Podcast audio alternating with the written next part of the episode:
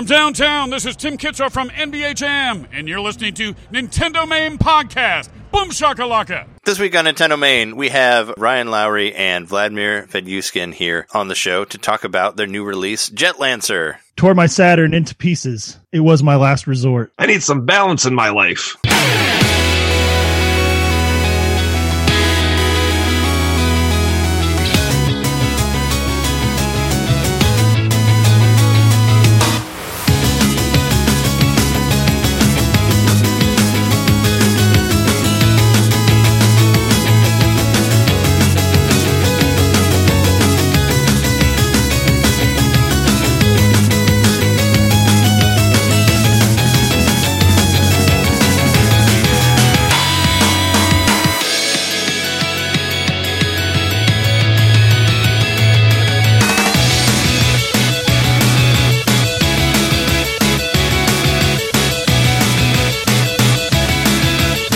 Nintendo Main Podcast, episode 219.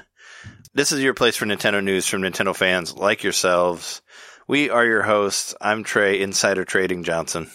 I'm Jeremy, 999 Mikowski. I'm John, Trepose Knitter. And we're here to bring you all the Nintendo news, as we normally do. At the first part of the show here, we were able to get an incredible interview with Armor Games, who released Jet Lancer this week. I encourage all of the listeners to check out the game because I think it's very, very good. And we were able to talk to the developers of that game, and we're going to cut to that interview right now.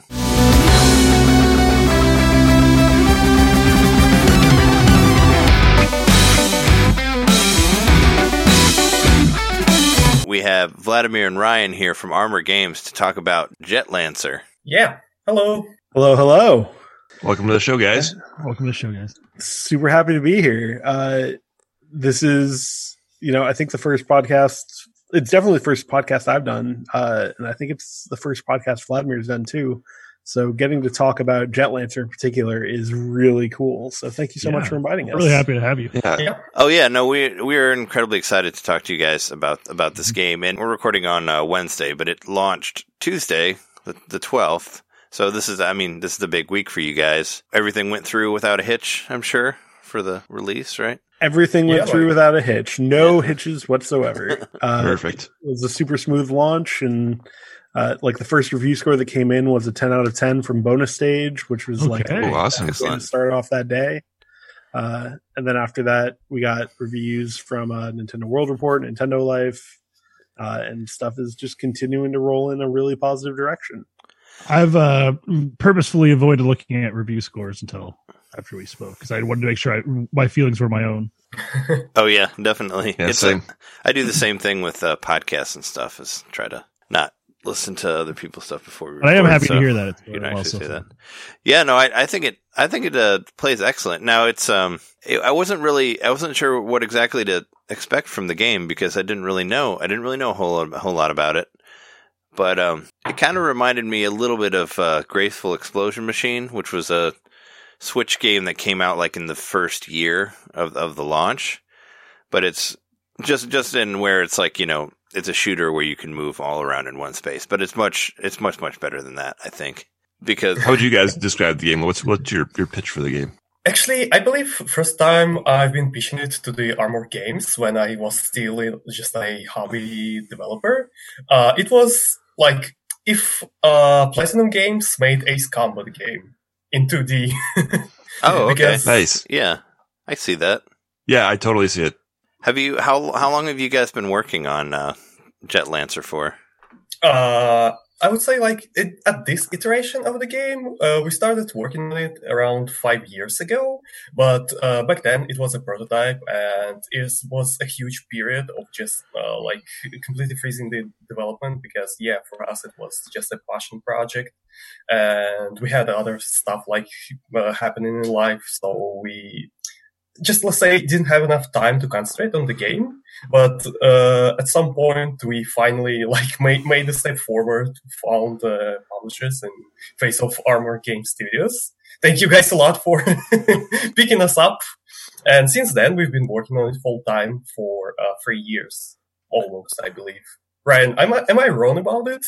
Was it 3 years or two? I'm seriously 2, I believe. So we publicly announced that Armor Games was working with Jet Lancer in December of 2018, but we'd been working with you for a few months before that. And just to clear some things up for people who don't necessarily know the ins and outs of the industry.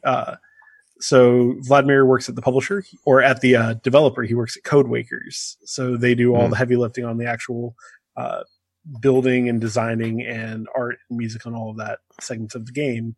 I work at the publisher, Armor Game Studios, and we fund development. We give them any, tools, requirements, anything they need to make their game the best thing it can possibly be. For Jet Lancer, that was making sure they had development funding. That was making sure that they had access to equipment, making sure they had access to team members that they wouldn't necessarily. So we reached out to a couple artists. We reached out to the writer, Corey O'Brien, who was the lead writer for Monster Prom before he did Jet Lancer. Things like that. Just making sure that they have the resources so they can focus fully on making what they want to make. Nice. Yeah. I never really had a clear explanation on what the publisher does in the game industry. So that was nice to hear. We're like the trees in Minecraft. You hit us and we spit out wood, and we use that wood to build your game house. and you don't break the none of your tools break, or make sure their tools don't break, right, in that process of breaking the tree. So is this the first game that that Armor Games has put on the eShop for the Switch, or have you guys dabbled in that before? This is our third, actually. Okay. Our first game was called The Adventure Pals. It released in 2018 on Switch and PS4 and Xbox, and then last year we launched Never Give Up, which is a game from the same developer, which is this like super hardcore Super Meat Boy style platformer, and then just a couple weeks ago we launched a game called Ida. Which is another bullet hell kind of Zelda-like action-adventure game, which is really cool. You should check that out, too. And then, obviously, yesterday we launched Jet Lancer, which is even cooler and even more fun. And you should, if you haven't already purchased it, listener, go out. Just do it right now. Sight unseen. Trust me, you won't regret it. Yeah, and it's the price is $12.99 for...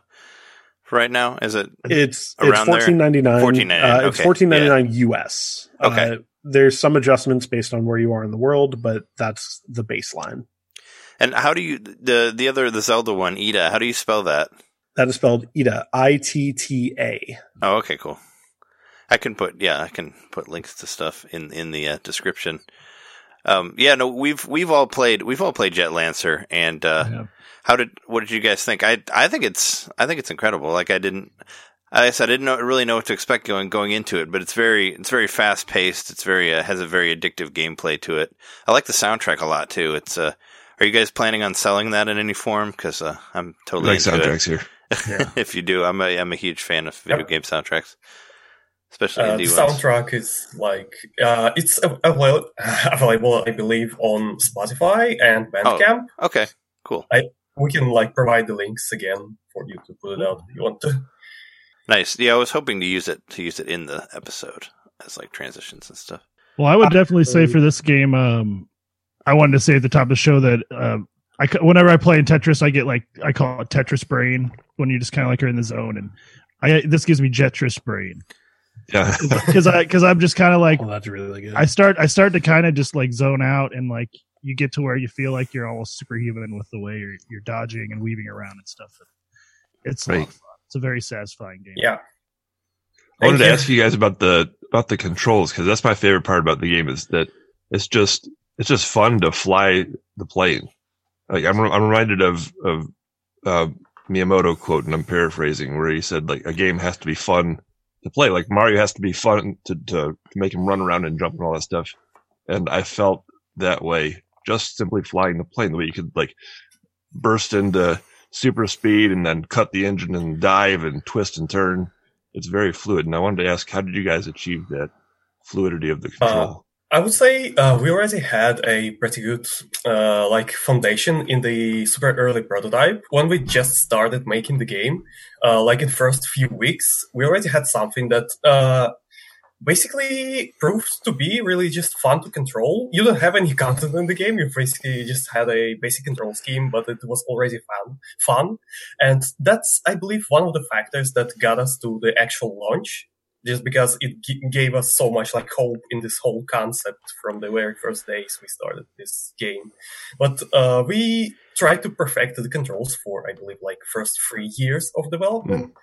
We were making like everyone on the team, like it was original author of the prototype who helped me like to realize this idea in the actual game, because I was in charge of the game design, but I didn't knew how to code back then. So I asked my friend for it, and he like put his input into it. Then Nikolai, the coder on the project, who's actually worked on the actual game, also like put a lot of his personal input into this, and I've added some features as well. So it was like a big effort for us to just get the controls right. It shows, yeah. You guys, it took 3 years to perfect it, and yeah, it really comes through. So nice job, great job. Thank you. When we first brought Jet Lancer in, that was something that, they actually had in a surprisingly tight state. And it was one of the things that the first thing we saw that we really liked was this GIF of the snake boss.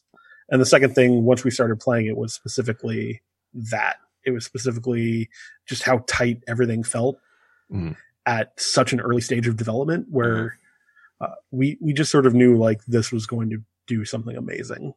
For sure. So it reminded me a lot of, one of my very first video games I ever played, I'm talking when I was 3 years old, was Time Pilot on the ColecoVision. It reminded me of just obviously a much more enhanced version of that. So what was your inspiration for the game? Is there any game that you can point to?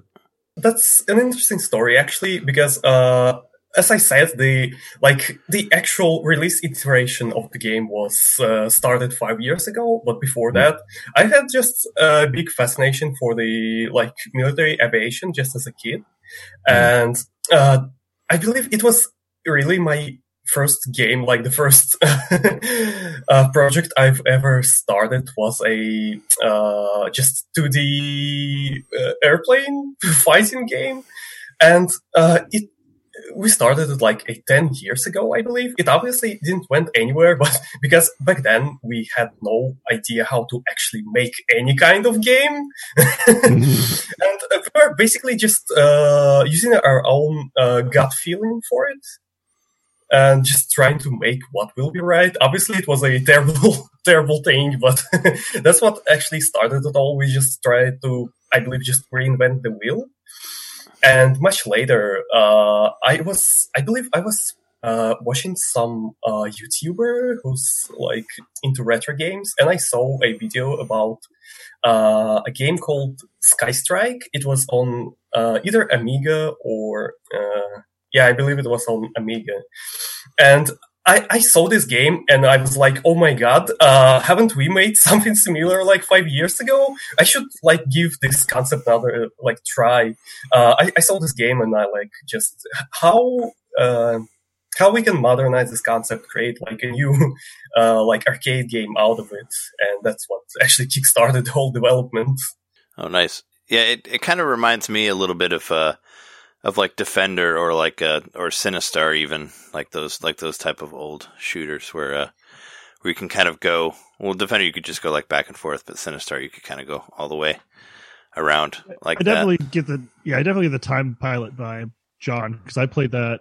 There's a record store in Champaign, and they had that arcade. It was just free to play, and I remember just playing it for 10 or 15 minutes every time I'd go, and it's nice little fun gameplay loop. But yeah, this is definitely a lot faster paced and flashier. Yeah, it's took that and made it much more tighter. And I like that you guys put a story element in there too. Oh, of course. So it's not just arcade, but it's not just arcade. There's actually a story to it. So I'm wondering, what was your thought process on that, and how did all that come about? Well, the story is was something that I was planning from the very beginning of the development. Obviously, it wasn't that fleshed out at that point, but thankfully, we met with Corey, who was the writer on this game, as Ryan already mentioned, and he put it into the whole another level What is interesting in the development of the store here is that we actually had a lot of content ready for the game already. I would say like it was 60-70% complete when he joined us to help with the story. So unlike some games that start with the actual like storyline, we had to base the story around already existing content, and it was like a really interesting process of coming up with pretty much just excuses to kill all the bosses in the game and stuff like that. Mm-hmm. So it was a fun process. It was really fun to work with Corey on it. Before I talk a little bit more about this, where is everyone in terms of their gameplay? Because I don't want to spoil anything for anyone if you are, before a certain point. I'm at the mission where you have to get the high score. Like you have to make a score to beat it. That's like 15, right? I think I think the last big boss I did was the barge, the water the submarine one. Yeah, that boss is really cool. Yeah. And I think I'm around that same area.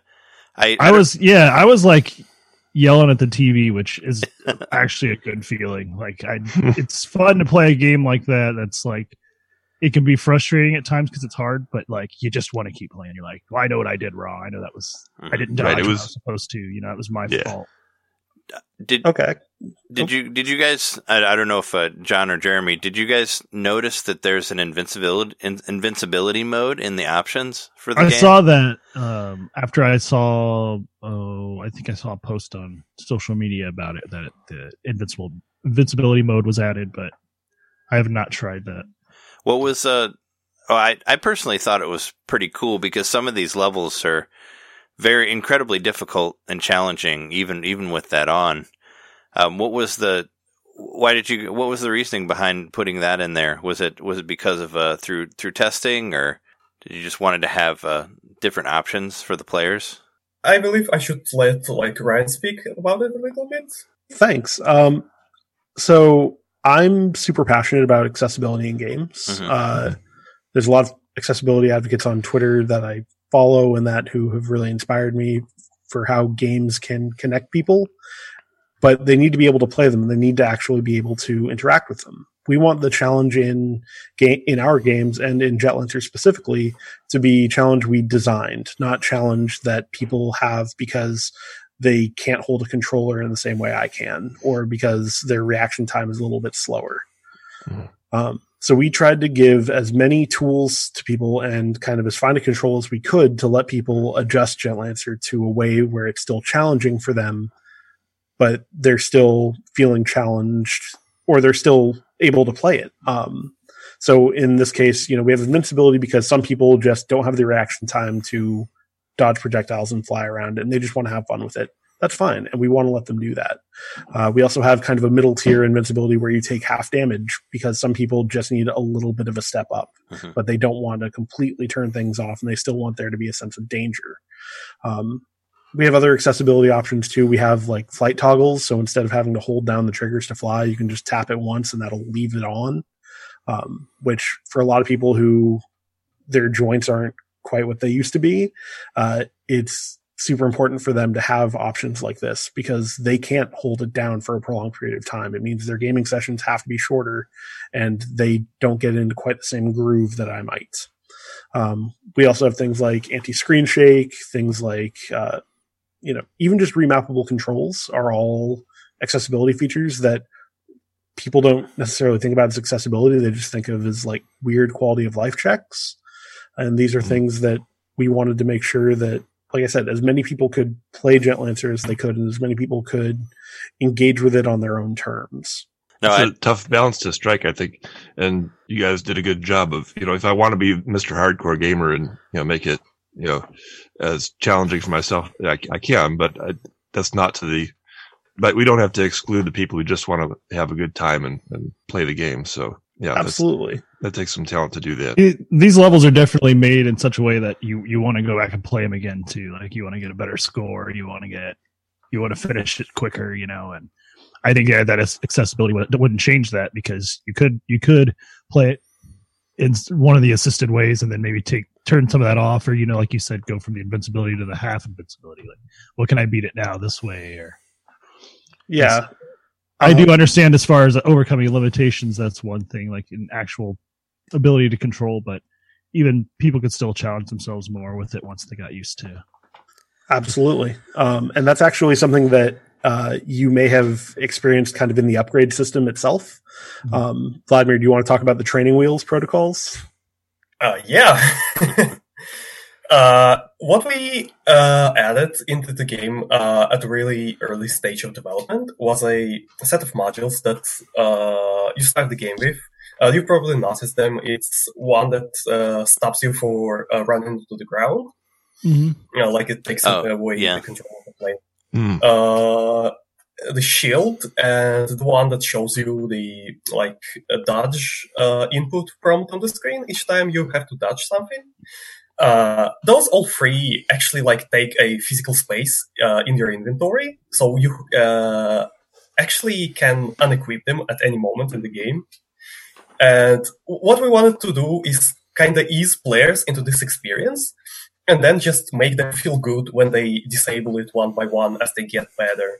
Like, hey, I'm a big boy now. I don't need the training wheels anymore.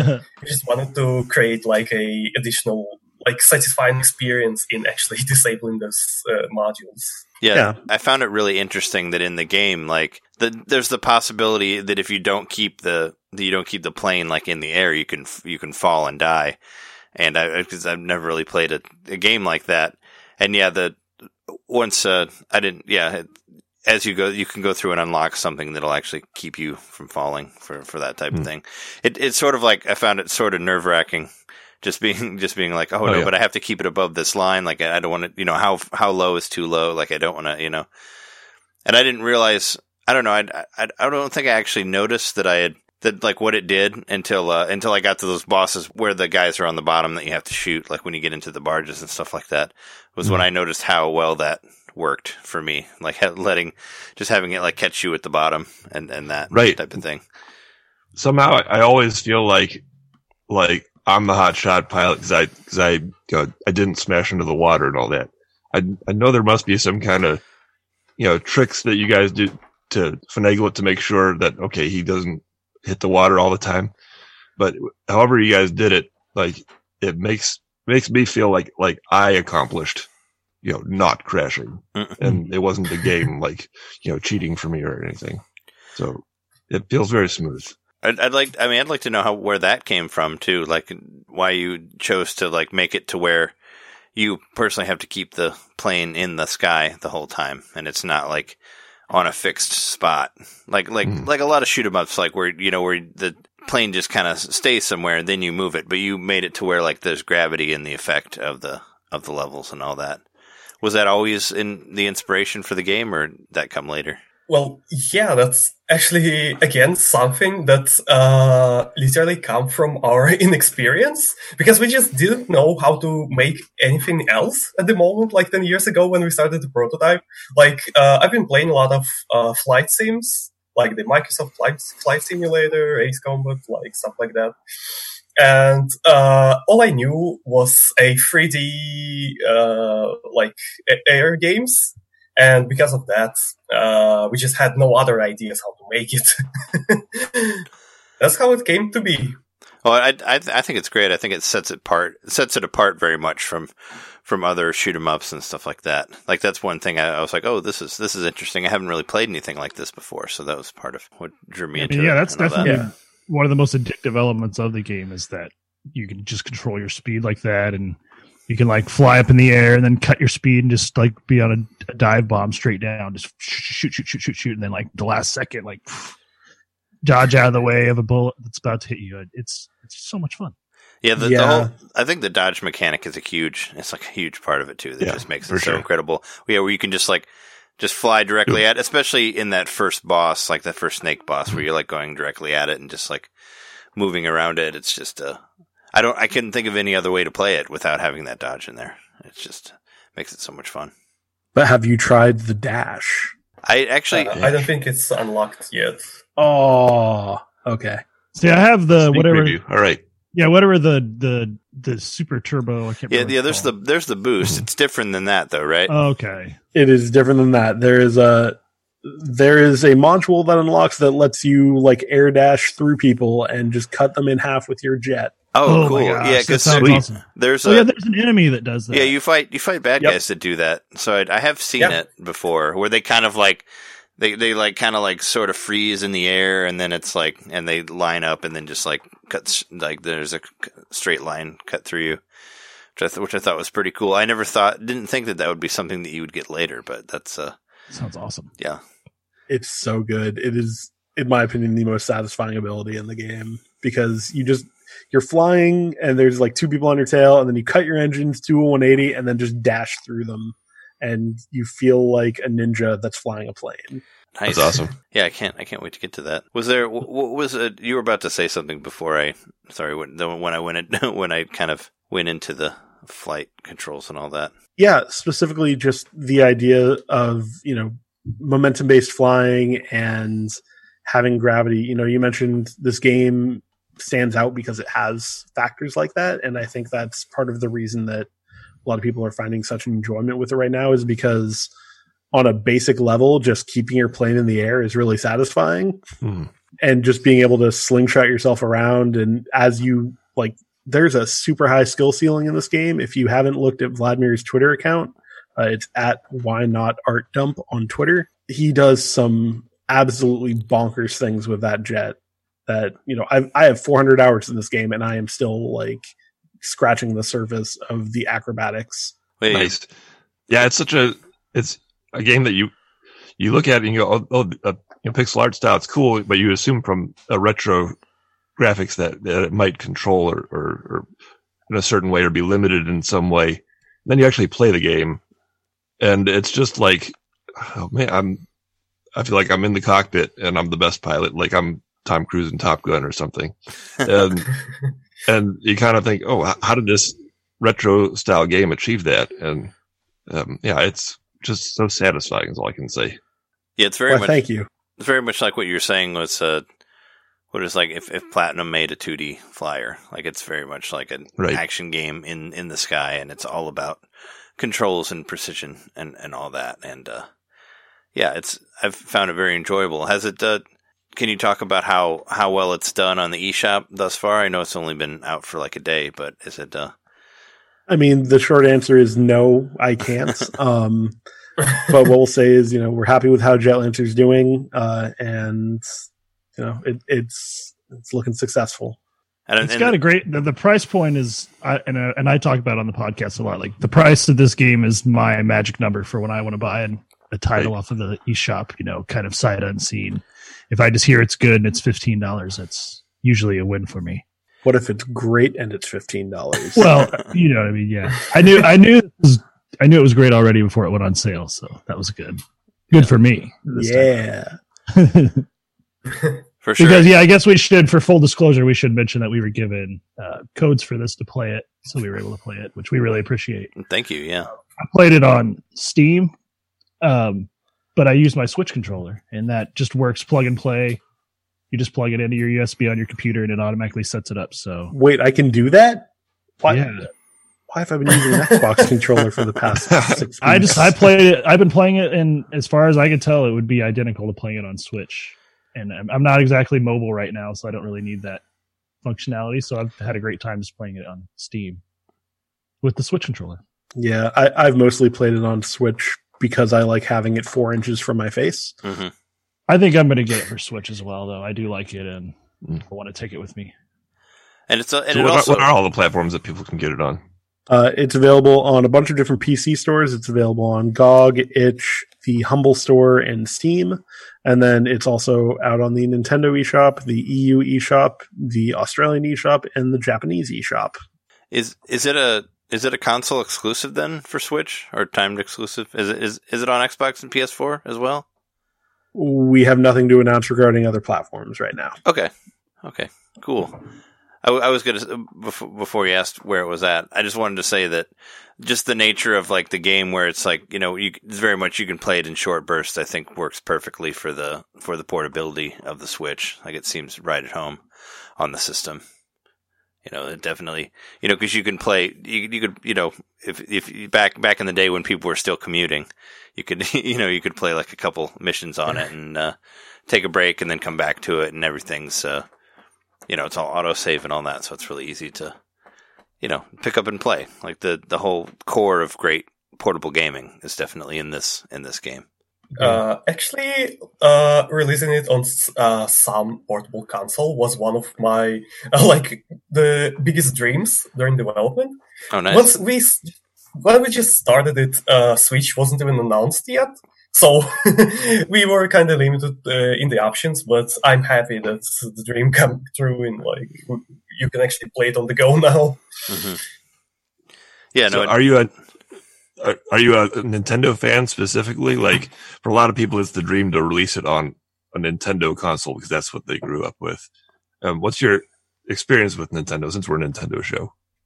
I would say, I believe that Nintendo DS is still my favorite console ever.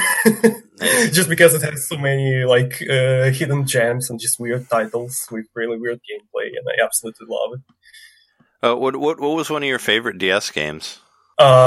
I would say, obviously, Zelda games that got released there, they have, really interesting control methods, something you can see on anything else except for DS, with all the touchscreen functionality. I believe Inazuma 11, that football game, was also quite interesting just because it feels really, fresh and unique. Yeah, I was just curious, if there's anything in particular from DS that might have inspired you. If you guys hook up with Limited Run, maybe you could release a DS cartridge version of Jet Lancer. That'd be fun to be able to do it old school. From your mouth to Limited Run's ear. Definitely be cool. Yeah, we don't have anything announced or planned yet for physical, but that's not to say it would never happen. That's not to say it can't happen. And if Jet Lancer continues to do well, then, you know, the chances of that happening just go up. Now, how long would you say about the game is level wise? We haven't, I think we all kind of got to about the same area around level 15, 16, how many, could you give an idea of the length of what we have left after that? There are 39 missions in the regular new game playthrough, and I believe it should take around 6 hours to beat. Mm-hmm. But there's also a new game plus that has additional content. It has the alternative good ending for the game, and there's. There's a lot of things going in the New Game Plus for this game. And to be honest, I believe that it's in some sense actually a continuation of the story other than just some kind of additional mode that you can play if you want more, because everything basically, or our idea behind New Game Plus was to create something that would be hard, not for some cheap reasons, just increasing the enemy damage, increasing enemy health and stuff like that. Mm-hmm. We actually tried really hard to improve the enemy AI, improve bosses' attack patterns and stuff like that. So I believe it will be a really interesting experience for everyone who wants to try it out. It will it still feel fresh. And it's not just artificially making it more difficult or something like that. It actually has quite a few new stuff in it, including the new modules and weapons as well. Awesome. That's good to hear, because I felt like this game has a lot of replay value, even just, you know, where I've gotten, just based on how fun it is to play, and to hear that there's actually more content, you know, beyond even completing the main game. Just has me thinking, this is the type of game that I'm glad to have it digital on the Switch all the time, because I might want to fire it up at any moment. Yeah, you can easily just jump right into it, and it's a very, very playable, very replayable, all that. So I think I read in the... You both to say. Oh, sorry, go ahead, Drew. No, it's okay. So I read in the, because I got it on Steam, so there was an update mentioned on the once it went live and it was available for commercial purchase. You did mention, so I think you'd already mentioned, Vladimir, that the bosses will have different attack patterns, but I think it also said, the other enemies will have different formations they use when they're attacking you. Maybe patterns you hadn't seen yet, and just the normal enemy AI. On the whole, enemies in New Game Plus are much more aggressive. Okay. They work together more in a way that, they sort of do that, putty thing from Power Rangers where they all just come at you one at a time and let you dispatch them in the normal game. Uh-huh. In New Game Plus, they will coordinate in a way that makes things a lot harder to deal with. And also everything's just a little bit more bombastic. More enemies have AoE attacks. More enemies have there's one enemy in particular that leaves a trail of bullets behind them as they fly, almost like a Tron light cycle. And you're having to, dodge through a contrail. It's a greater level of difficulty that, we wanted players to have to interact with, but we really didn't feel comfortable giving it to them in the first, 10 missions of the game. Also, just to a little more clearly answer your initial question of how many levels, how many missions are there? There's 40 total or 39 total, 10 of which are bosses. So there's a really good amount of content just to the base game, and the New Game Plus, goes to some really crazy places. Yeah, that's cool. Cause this game is built for you to just, hone your skills as you go. And it's nice to have more to do if, once you made it through, you want more of a challenge. It's there for the players. Boss levels are fantastic so far. They do have that sense of scale. That's just very impressive. It feels like, kind of like what I felt like when I played Shadow of the Colossus or something. Like, you're just kind of marveling at this giant enemy that's taking up the whole screen. And you can fly really far away from it, but it still knows where you are and it's shooting at you. And you still have to come back and fight it. Mm-hmm. You can, as far as you want to try to get away from it sometimes. So I am kind of excited to see the more aggressive AI once I actually beat the main campaign. And like we were talking before about the accessibility, I personally used the invincibility mode at some points because some of the stuff I was getting a little frustrated to it, and I was just I was looking through the options and I was just trying to see if there's an easier mode, just to pass one level that I was having trouble with, and then I'd come back later and try it, and I was just really happy that it was on there because I felt like even with it on there, the game was still incredibly challenging and still very, very fun to play. So I always accessibility is great for me. I like every game to have that. And like you were saying, yeah, you have all the remap controls, you can switch certain things on and off and all that stuff. I think is excellent. And I'm very happy that you put it in there. Yeah. But one of the things I really like about our accessibility suite in particular is it doesn't actually make you better at killing things. It just does a better job at keeping you alive. Mm-hmm. So you still get to feel yourself growing as a player as you get better at honing in shots, get better at using the various modules you have access to. We just wanted to give you as much buffer as we could so you can actually learn to use them in a way that you're comfortable with. Mm-hmm. But without spoiling too much, what are some of you guys' favorite weapons to use in the game? I mean, I know you mentioned the one where you can drive right through the ships, but were there any other ones that you wanted to mention that were your favorites? Or I personally really like the charge beam. I had a lot of fun with that, especially for the levels where you have to fight the barges, because you can just dive right at them and then charge that and just kill them in one hit, and that was a lot of fun. There's that one level we had to fight three of the aircraft carriers one after one, and I was having a good time with that. Just dive bombing it and just shooting with the charge blast. I really like the missile. I don't know what you call it, missile volley. The one where you just shoot out a ton of missiles and they all home everywhere. That's so satisfying to fly through a group of enemies and release that right as you do, and especially if you boost through them or use the turbo. Whatever, I can't remember what it's called, but you accelerate through them really quick. Yeah, afterburner, and you're just and you just hear they don't know what hit them. Yeah, yeah.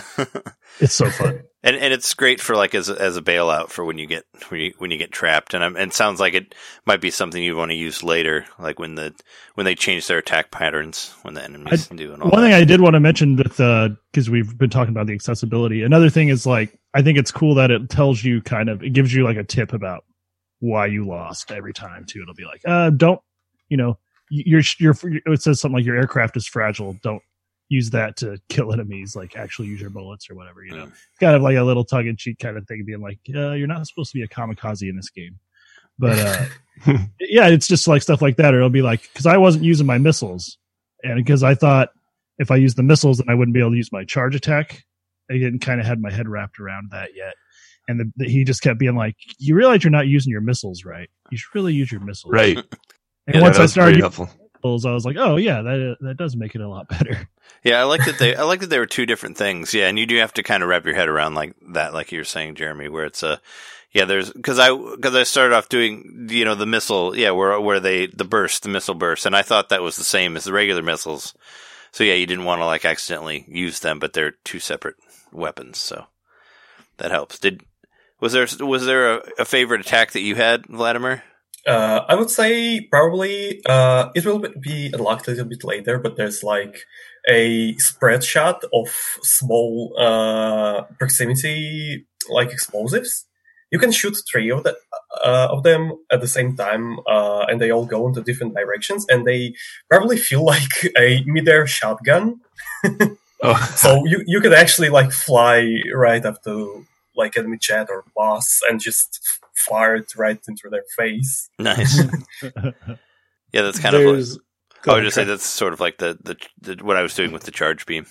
Yeah, there is a module that is, I believe it's New Game Plus specific, but that whenever you are holding your afterburner and you fire your minigun, it fires in like a cone, like a set of three, and it all of a sudden it's a bullet hell game in reverse where you are the one causing bullet hell, and it's so satisfying. Awesome. Nice. Yeah, that's great. That's a great description. It's obviously a little bit limited because it is tied to your afterburner, but it's super fun to use, and especially on missions where there are just a lot of little like swarm enemies, you just sort of spin in a circle and you'll just clear the entire map out. Nice. Yeah, sounds like a lot of fun. Well, is there anything that you guys want to add about any more questions that you had, John or Jeremy? I guess I would ask probably kind of a standard question nowadays. How was game development affected by the pandemic at all? Did that cause you to have any setbacks or impact the way you were making the game at all? Well, I mean, I'd like to field this one, Vladimir, if that's cool. Yeah. Of course it did. Everything's affected by this. We were very fortunate in that we're already a distributed team, and we are already a team that largely works from home. But not all of our partners are. And sometimes that causes slowdowns, but everyone we worked with was, they were doing their best and they worked really hard, and we got there in the end, which is the important thing. Maybe a little closer than any of us would have hoped for, but like I said, we launched on the day we said we would, and we launched on all the platforms we said we would. And that's what's really most important is everyone we worked with worked their butts off to get here through unideal circumstances, and we are all super proud of everyone that had a hand in this. You really should be. It shows. It's a wonderful game. Yeah, I'm glad. I'm glad you were able to still get it out. Yeah, there's with all this craziness going on, especially with all the delays we've seen in a lot of these big releases. That's pretty cool that you were able to get yours to the date that you wanted to release it. That it was there, ready to go. Yeah. And it's a great game to play while you're stuck at home, because you can, when is the next time you'll be able to actually fly anywhere in life? You can fly wherever you want in this game, and it gives you the sense of freedom. I think that's a good. It's been something that's helping keeping me through this is having the ability to play something and do things that you can't do where you're stuck at, but you feel relieved doing it in a virtual sense, and I think this game definitely does that. I'm glad that you're getting that from it. That's really cool. Yeah, no, it's we're enjoying it a lot, and yeah, we highly recommend it for all of our listeners to definitely check it out. Check out Jet Lancer on the eShop. It released on the 12th, and it's definitely worth playing.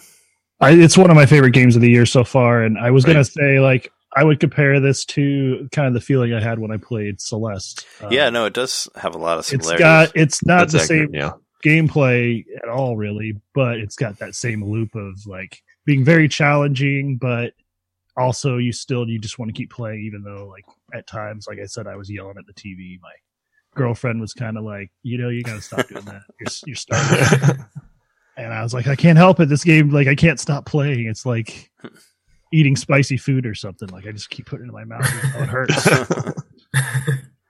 Comparing us to Celeste is incredibly high praise. Thank you. It's difficult but fair, like, none of it felt cheap, Oh, that's going to make Vladimir happy. Yeah. He might not want to talk about it, but that was like one of the driving principles of this entire game was it's hard, but it's fair. I don't know how much time we have left here, but Vladimir has some really cool thoughts on how we came to that in Jet Lancer in particular. Maybe we'll talk about that another time. Maybe we'll talk about it here. Who knows? You can talk about it here if you'd like to. That's up to you, Vlad. Yeah. Basically, it was, I believe, like day one idea when we just when I started writing the design document for this game.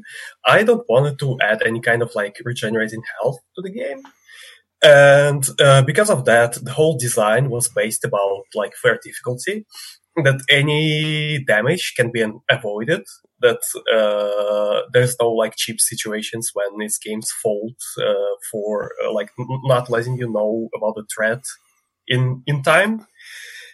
And because of this, everything, including like the enemy AI, the boss AI, how weapons work, how camera like drags you around the screen, everything was affected by this idea. And we actually have a New Game Plus module that reduces your HP to 1 in return of like higher mobility. And we tested the whole game with like, we gotta make sure that everything can be beaten without taking like any damage at all. Mm-hmm. I was gonna ask you if there's something like that in New Game Plus. It sounds like it would be in there. And I think I think it's cool any game where you can just go through and just not get hit if you're skilled enough. And I felt like that was always something that should be in any good shoot 'em up. You could just you could do that. Like if you're good enough, you can get through it. Especially with all the dodges and stuff like this, I definitely believe if you spend enough time practicing, you can go through and do all of that. This game for sure. Yeah. Well, is there anything else you want to say? I don't want to keep you guys too long for the interview here. But is there anything you want to add about Jet Lancer before we go? I think the important things are Jet Lancer's out now. Please go check it out. It was a labor of love, and it seems to be doing really well. We're really proud of it. Vladimir, I know I keep embarrassing you by saying this, but I am so incredibly proud of you, Nikolai. The work you did on this game is fucking amazing. Oh, can I swear? I just realized. Swear all you want. Is absolutely amazing. Everyone who touched this project, Fat Bard, the composer's soundtrack is available on their Bandcamp. Check it out. Corey O'Brien's the lead writer. To all of the different artists that worked on this, like they all put in a bunch of work, and it shows. And I think it's made what a lot of people are going to have on their Game of the Year list. Hopefully, it is humbling to be associated with a project that is this cool and this fun to play, and that so many people are resonating with. Thank you. Yeah, it's definitely a lot of fun. Likewise, we definitely feel honored to have you on the show to talk about this game, because this is it's really cool to be able to talk to the people that made this incredible game. Yeah. Right, and it's all the more cool that it's actually like a great game. So we don't have to watch our words or anything. So it makes it a lot easier on us. So thank you for making such a great game. Yeah. Do you guys say happy to be here? You guys probably don't have any. Do you have any additional DLC or anything lined up in the future for this? Or I'm sure if there was, Can't mention it.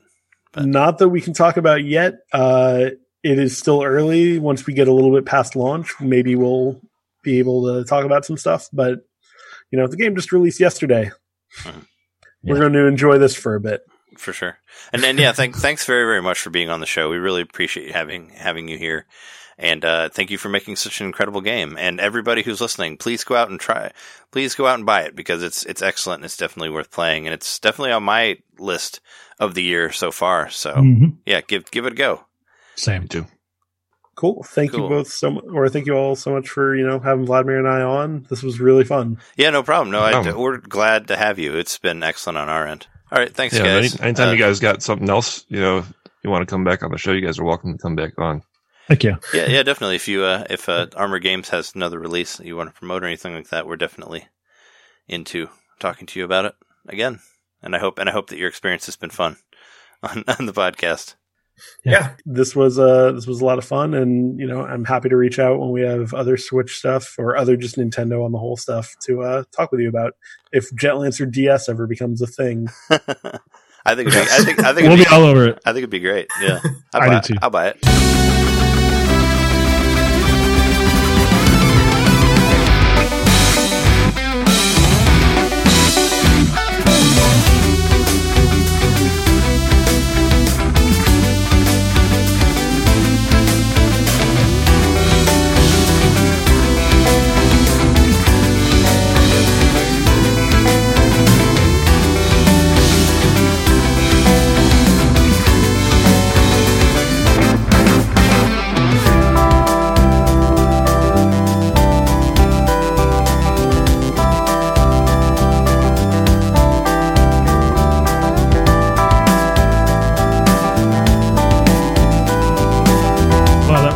Yeah, those guys were awesome. I'm really happy they were able to come on the show and talk about it. And like I said before, check out Jet Lancer. It definitely does not disappoint. I think it's a very good game if you're into good games, check it out. It's unlike anything else I've played before. So I mean, that's always a big thing for me. So yeah, I feel like we might have just interviewed some people that are heroes of mine, and I just don't know it yet. I can't. I know I said it a lot in the interview, but it's a great game. Yeah. No, it's nice that we were able to, and I don't think we really done interviews with people that had bad games, but it's always nice to get cool people and cool games that they have, of course. But no, check it out. I'm definitely gonna get the soundtrack if I can purchase it. I will do that probably after we're done recording here. But we've all been playing Jet Lancer, of course. That's one of our big games of the week. But let's talk about the other games that we've been playing. First off, I have my beat of the week this week. I beat Final Fight 3 on 3DS on the Virtual Console system on there, and I still like Final Fight 3 a lot. It's very easy to play. I like all the moves in there. I like the branching pathways. I was listening to a podcast while I beat it, so I wasn't able to listen to the soundtrack. But I do think we should have some sort of Streets of Rage versus Final Fight. Patreon Showdown.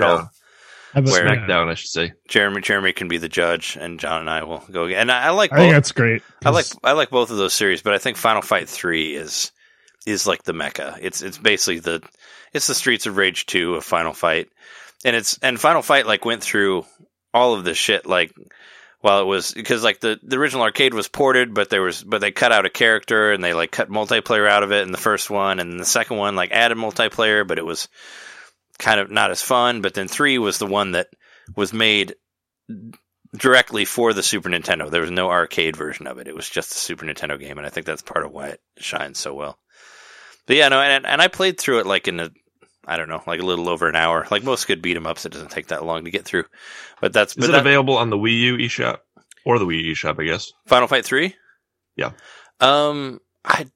You know what? I hope so. I mean, it's available. Yeah, the Wii U shop. What am I talking about? Wii U shop is down. Yeah. The Wii. Well, of course, yeah. No, it's available on Wii. And I wanted to play it on Wii, but something else has been taking over my Wii lately, which I'll talk about. But I was going to play it on there. Another podcast. Yeah, but I think it should be. I don't know. Take a look. Capcom's been pretty supportive of Nintendo even in the Wii U days, so maybe Final Fight 3 made it over there. It's It's funny. I mean, it was on 3DS, like, as one of those games that you could only play if you had the new 3DS, you know, because apparently the pixels or how they did it for the Super Nintendo version was, like, not as, I don't know, whatever it is. You needed, like, the new 3DS to play it, and it's on there. So that. I'd be surprised if it's not on Wii U. But yeah, no, Final Fight 3 is great. I played through that again. That's my credits. My credits for the week. Oh yeah, we've been playing a lot of Jet Lancer, of course, for the topic. But honestly, the game I've been playing more than anything is Fortune Street on Wii. That's become my new obsession. Now that I finally figured out how to play the game right, it's so stupid addictive, and it's kind of stupid. I don't know. I don't know why I'm still playing it as much as I am. I think maybe it's fun to live in a world where I have enough money to buy giant skyscrapers. Are you playing single player? I'm playing both, actually. Jess and I are playing two player, and I'm also playing single player while she's asleep. Because you didn't get back. Oh, good. Well, there's a campaign mode in it where basically you have to beat the single player to get all the extra levels. Like, there's a bunch of extra levels that you can unlock. So I've been trying to do that, and in order to do that, you have to beat like 12 levels or something like that. You have to beat all of the Mario levels and all of the Dragon Quest levels to unlock a third level that has new levels from the Mario and the Dragon Quest universe. So, and there's four new characters also that you could unlock, which I've unlocked one, but there's three others that I still haven't gotten. So that's what I'm trying to do. I had like the most epic game of all time last night while Jess was on the phone with her brother and his wife, and it was like I was like doing so fucking well, and then in the last like 2 seconds of the game, I lost, and I was so fucking pissed. And I just said fuck you to the TV, and I just like set down the controller and just like walked away for a minute and like went to the bathroom, and then I was like rage quit. And then I'm like fuck this game. But yeah, no, it reminded me, it was like a Mario Kart moment pretty much, you know, where like you're playing Mario Kart, you're in first place, and all of a sudden you get hit by this fucking blue shell at the end. That's what I felt like happened. I bet you're the only person to get mad at Fortune Street in the year 2020. Oh, no, man. I don't know. I did a little research on... I was trying to, like, figure it out, because it's definitely not an easy game to just play, and they don't really tell you how to play it. Like, there's no... Or maybe there's a tutorial, I guess. Is that the version I played with you, Trey? Because we played Fortune Street a few times. We did play it, but I didn't know how to play it then. Okay. Whenever we're able to see each other again, I should teach you how to play it, because it's really cool once you figure out how to do it. Like, I mean, it was like minimalized Monopoly. I mean, actually, I think it's more complicated than Monopoly. It's Monopoly if you could buy stocks too, in Boardwalk Place or whatever. What was your experience with the game when it came out? Because it didn't hit with you when it came out, but what was it like for you then? I didn't play it when it came out. Actually, it's no? I heard it based off of a game in Dragon Quest. It's sort of It's made I believe it's made by Yuji Horii from Dragon Quest, and it is like owned by Square Enix. And this is a Square Enix game, and it takes place it roughly takes place in the Dragon Quest universe. But Fortune Street for Wii is basically like it's kind of like Dragon Quest cross Mario, because like there's Mario levels and there's Dragon Quest levels, and there's Mario characters and there's Dragon Quest characters. And there's Dragon Quest characters like from all across the different games that you can play as. And I guess it's sort of a spin-off of some of the, I think starting with Dragon Quest 3, there are board games that you can find in the game where you basically, you know, you roll a die and you go to different spots where you like fight monsters, or you can, you know, you can randomly land on a hotel or whatever and heal yourself and all that stuff. And that's all that there was in Dragon Quest. But I guess they spun that out in 1991 as Fortune Street, and Fortune Street is basically, it's kind of like Monopoly, but there's like more complications to it. You move around a board. And there's different, there's different boards that are shaped different ways. Some of them have different spots that other ones don't have. Some of the more complicated Dragon Quest ones, there's like one that Jess and I played that's like on top of a volcano, where there's like four parts to the map, and there's a switch on each of these parts of the map. And if you hit the switch, if you land on the switch, all four of these parts of the map separate from each other, so you can't go from one to another until somebody else hits the switch to bring the map back together. And there's also like these lava monsters that you can ride on if they're next to you to another part of the map. So there's different ones that like get more complicated depending on what they are. But no, I just kind of, I don't know. I find it addictive, and it's all like Dragon Quest stuff, which I like anyway. But and I've just been really adamant about trying to unlock these extra levels that are on there, and they're fucking hard. Like I went online and looked to see if there's any sort of way to get around it, and you can like you can unlock certain play styles for your AI self because you can. There's an option. There's an out to lunch option where the game will, where the computer player will like play for you. You can make the computer play for you, and you can actually unlock different styles of how they would play.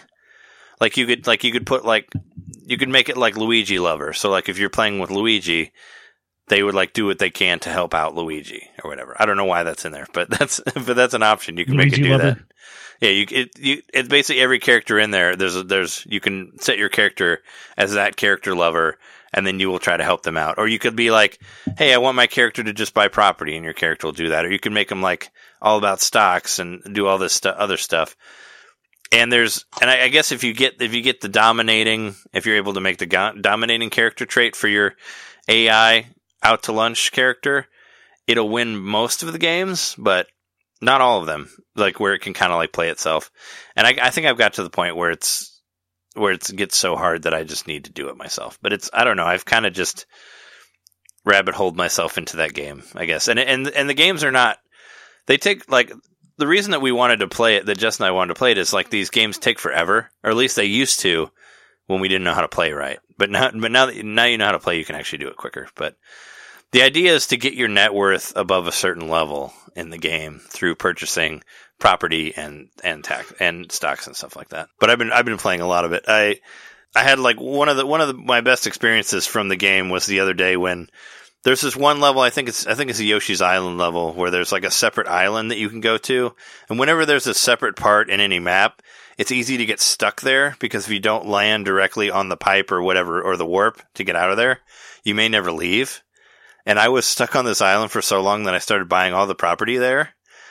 And I and Berto was there with me too, and Berto was actually buying all the other property until I like ended up making my properties cost so much that I was able to like completely destroy Berto. And Berto actually went completely bankrupt, and that's the first time I've seen that in that game. You can either end it that way or through your net worth or whatever. Poor Berto. But it was just awesome to see because I felt like It definitely has a feeling that the computer sort of cheats with the dice rolls, which Mario Party felt like that too. But I feel like this one especially, you feel like sometimes they're cheating to get around your property and not paying. And I felt that was what was happening because I land on this. There's a space where basically you have to take a day off and all your properties are done for the next round.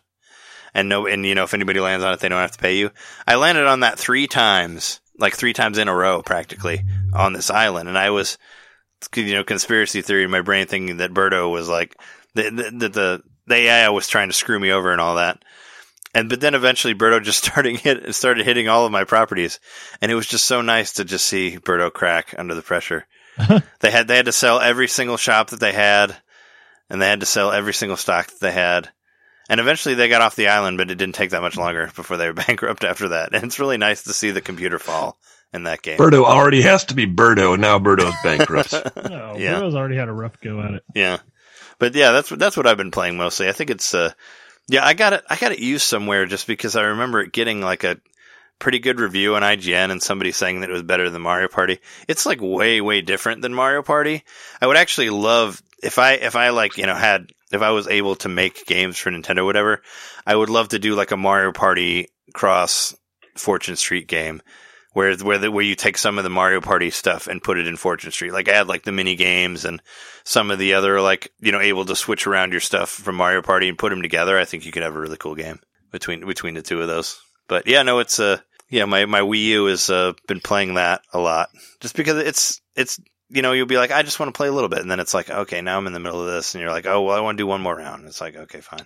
But it is interesting. So you got it on Wii U. So you got it on Wii U. No, I'm playing it on my Wii U in the Wii mode because the Wii U's are backwards compatible. So, yeah, it is interesting to hear you like playing this game that I don't even remember. It had to have been like 4 or 5 years ago when we played this. Like, yeah, we played it around when I first got it, and I had only played it like I don't know if I'd even played it. I think I played it once or twice with Jess, and then I played it with you and Amanda, and it was like, I didn't fully understand it yet, and I don't even think I fully understood it until like a couple of days ago, where I actually started like digging into like people's art. You know, some people have written stuff about it. I found the dark web of Fortune Street, as I was telling Jess. That I just, I just like did some research, and there was actually, you know, Woodis, the Dragon Quest page that we've talked about before. I mean, they even did a little write up about it, of course, because it's a Dragon Quest related or adjacent or whatever. So they even did a little thing about it. But I read somebody wrote an article about like the top 5 ways to win at Fortune Street, and the main one is my middle name, insider trading, that I was saying. Basically, the way to win the game is to buy. I mean, it's obviously about buying property, but whatever. There's different districts in the game, and you buy stocks based on those districts, like whatever stuff is in there. And basically, what you want to do is you go around the board once, and as you're going through the board, you have to collect the four suits, like spade, club, heart, diamond. Once you have all 4 of those, you come back to the bank, which is the starting point, and you get a promotion or you level up. You know, they play they play the Dragon Quest level up music whenever you get there. And you get you get your salary bonus or whatever, where you make a certain amount of money depending on your stocks, your net worth, what you own or whatever. And once you get to the bank, you can buy stocks in any of these districts. And basically what you want to do is you buy as many stocks as you can in whatever district you have the most property in. And then you expand the property in that district. And then your stocks go through the roof. And you could even make yourself go completely negative in that and then sell the stocks that you have afterwards to make the money back. And that's basically the main key to winning the game, I believe. So once I figured that out, I fell even deeper into the game. So that's basically what I've been doing. I played a little bit of Animal Crossing. We had, you know, I bought 500,000 turnips, sold some of them to Jess for 174 yesterday. Jeremy did as well. I'm pretty close to paying off my house on there. I got Kyle to leave. So that's cool. The pop star guy that I didn't care for, he left. Elvis is here now. I like Elvis. He's a lion. He wears a king robe. He's like kind of he's a grumpy style villager. So he has like the gravelly, low voice, and I don't have any characters like that. So that's pretty cool.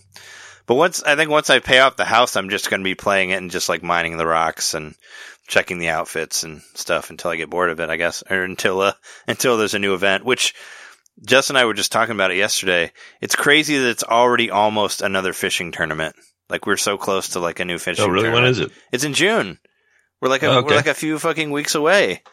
I guess if there's 4 a year, yeah, it's every 3 months. Well, I mean, I feel like we just did that other one, but and even when it happened, we talked about it. We were like, oh, it's going to be a long time till the next fishing tournament. But no, it's right around the corner. Coming right around. Yeah, I hope that the gifts or the prizes are different. I don't want to do that. I hope so too. Yeah, right. Because we already got most of the prizes. I'd like some incentive because I already spent 4 hours and got everything from the first one. So it'd be nice if they had like a whole bunch of different prizes, and the prizes and this one were like okay. I don't know. I want some like good prizes. Yeah. I mean, I don't know what you're gonna get aside from floors and furniture or whatever. You know. I don't know.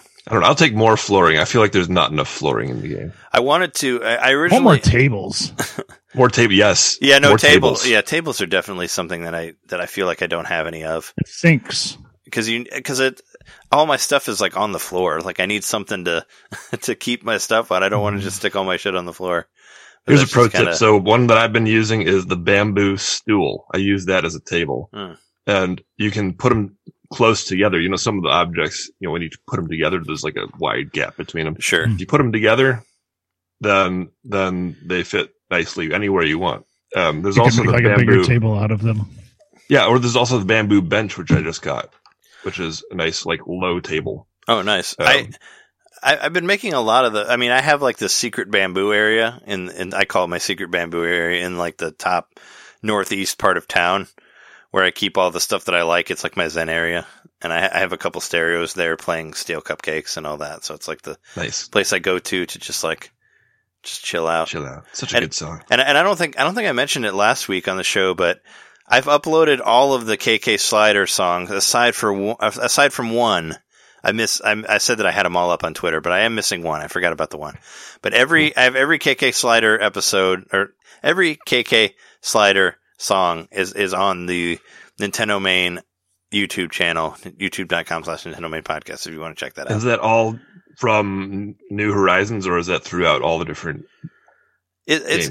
It's all of them, yeah. I think there's only a couple new songs on a New Horizon compared to the other ones. Okay. But no, I went to like a Animal Crossing Wikipedia type thing and looked at all the songs that were in the game, and I printed them all out, and it was like 90 something, right? I think it's 95 total. It's a lot of songs. That's how many songs are on there. It's a Time Life collection. But I went through and recorded myself in my town watching all of them with KK Slider. So if you want to see them, they're all on there. Yeah, they'll be different from your the MIDI versions they give you to play on your stereo. Yeah, they're all the live versions, and it's like, you know, of me doing it, wearing a different outfit, and depending on which day I recorded at. But yeah, I went through and did all of that. So anybody wants to find it, and this Saturday I'll be able to get the birthday one. It's the one that I don't have yet because you can only ask for it the Saturday before your birthday. I tried to get him to play it and he said no. So I was KK denied. He denied me and said no dice. So that's about what I've been doing on Animal Crossing. I did something funny. I looked up because every week I've been trying to specifically, you know, I want to get a song that I don't have yet because he gives you a copy of it. Yeah. And so I've been asking for a different song every week. And so this week I just did the thing I've been doing where I'm like, look up KK songs. And there's literally one called Bad Romance. I'm like, that's not one. And I put it in. He's like, this one's dedicated to Jeremy. And he played it. And I'm like, wait a second. Well, it turns out somebody trolled me and you just played the default song is. But I was gonna tell you that's not a song because I know because I've heard all of them. No, there's actually somebody trolled me. It worked. Yeah. The funny thing is yeah. And I've plays seen Rickroll instead. Well, awesome. Well, you can ask him to play anything, and he'll tell you that's what he's playing. But then at the end, he'll say like, you know what, I got to be honest with you. I didn't know what you were talking about, so I played this other thing. And there's actually 3 different songs that he plays, and those are all on the YouTube as well. There's like 3 different mess up songs, so there might actually be like 98 total, because I don't know if those are in the list that I read. But yeah, no, that I have a bunch of different Animal Crossing soundtracks on my computer, and I was able to find which one it was. If you get that mess up song, you can still put in one that he does have, and he'll give you a copy of it. Yeah, I did that afterwards. I can't remember what I did, but yeah. Because I don't think he'll give you a copy of the mess up song. So no, you have to sit through the whole mess up song though. Yeah, they're not bad though. No, they're not bad. But it's once you get into the ones that have like the hyphens above the letters, because you have to put in that specific one, and the little like hyphen thing has to be the right way. Because one time I had one going left instead of right or whatever, and I didn't get the right song. Those got kind of annoying, but. That's the 8 different times you typed in "Go KK Rider." Yeah. Well, I mean, I didn't know exactly how to. I thought it had an exclamation point. So it doesn't, and I didn't know if there were dots between the K's. Yeah, no, they're very, very particular. I think you have to like punctuate everything in the right way. And if you go to the YouTube, I have everything written out the way that you have to write it out to get the song. So I made sure somebody commented on it and was like, "Oh, I put that in, and I got a different song," and I was like. It's like the game is super particular. You have to like put it down exactly how it is. Otherwise, you might not get the right song. So yeah, that's what I've been doing. Aside from playing Jet Lancer and Fortune Street and Final Fight and Animal Crossing, for the most part. I mean, I've kind of dabbled in a couple other Switch games, but I don't think I need to talk about them right yet. Well, I've been playing the stock market as well in Animal Crossing, and I did just like. I don't know, for whatever reason this week, I wanted like an exact number. I just wanted to know what I put into it, what I got out of it, blah, blah, blah. And I actually made a spot in our Slack called Turnip Talk because I felt like I was getting a little too nerdy about it. And I'm like, maybe I should just have a spot for it. But I spent $750,000 on Sunday on the turnips for 104 each. Yeah, I spent a lot, but I had finished paying off my house at that point. So I've spent almost all the money I had. I ended up with I had 60,000 bells after that. But I didn't have any debt left, so I was like, well, I might as well just start spending money now. So I bought all those turnips, and then I've been keeping an eye on the prices. And yesterday found out on Jess's Island, they were going for $174 each. My original plan was to sell enough to break even, and then the rest of them, no matter what they went for at the end of the week, would be pure profit, even if it was like less. You know what I mean? Because I would still be that's from the initial. And that's what I was going to do, but then I was like, well, you know what? I just want more money in my bank account, because it was still like less than $1 million at that point. So I went to Jess's Island and I sold all of them for $174 each, made a total of, well, for a total of $1,087,500, and that was a profit of $337,500 that I made in less than 2 days. So I thought that was pretty cool, because nice.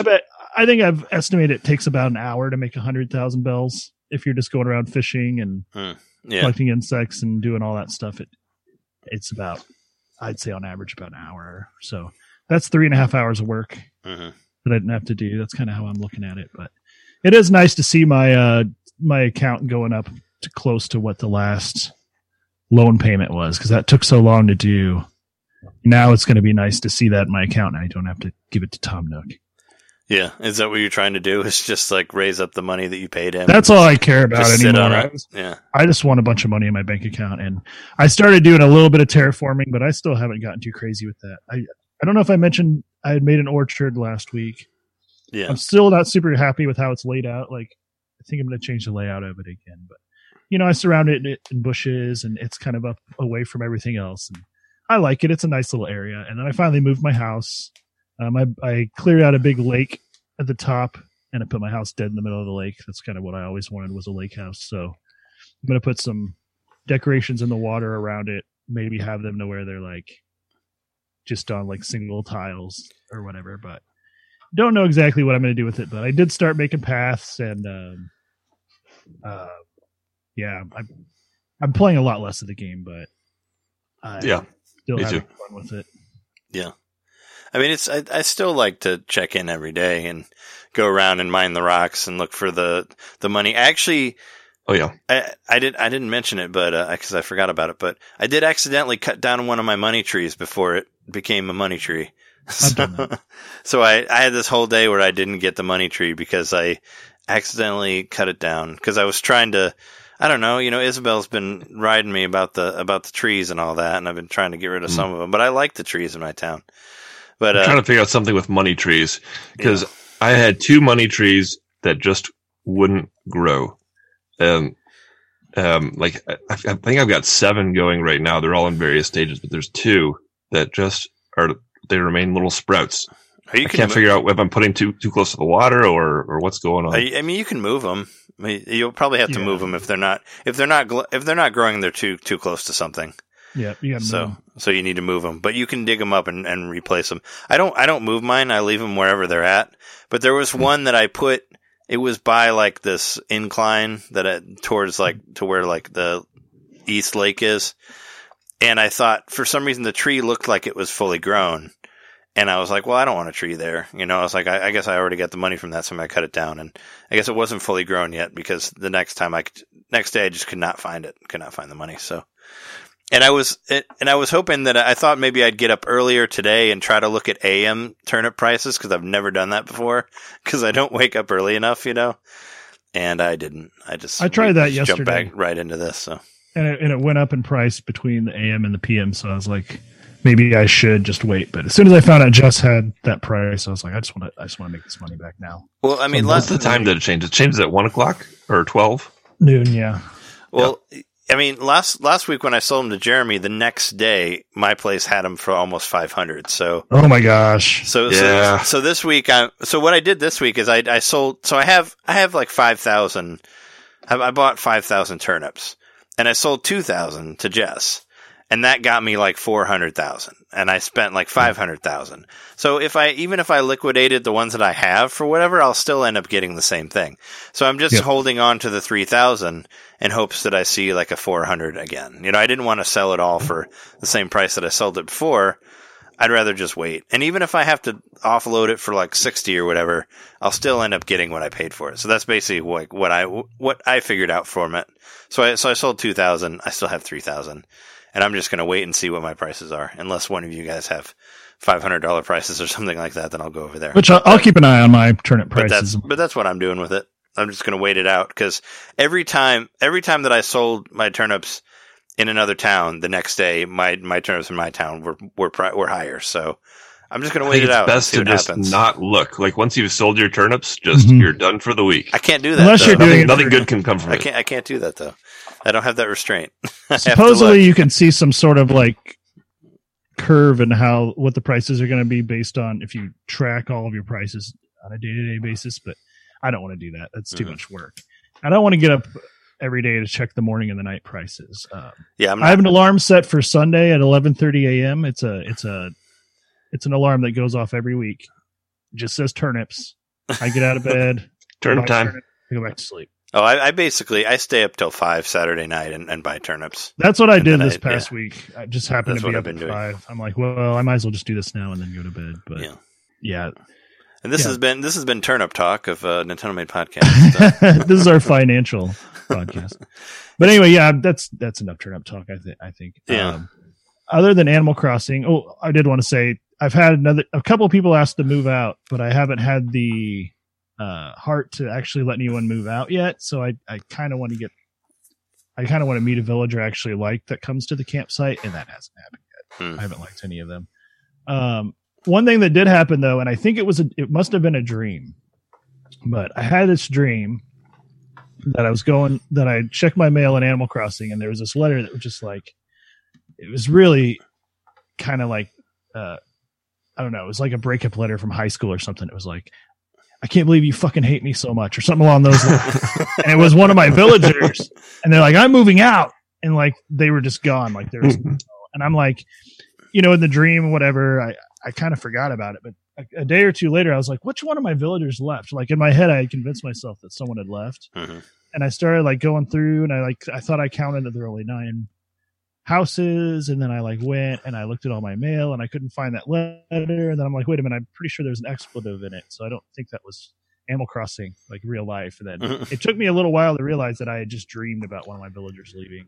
And I really thought all was gone, and I was racking my brain trying to figure out who it was. I want to send you a high school breakup letter on here. It's like, why do you fucking hate me? It was definitely along those lines, and it was because I think I had been thinking the night before about how neglect is the only way to get a villager to leave. You can't, like, if you hit him with a net, that doesn't help. You got to neglect the fuck out of him. Yeah, I never thought that hitting him with a net. I mean, they may get mad, but.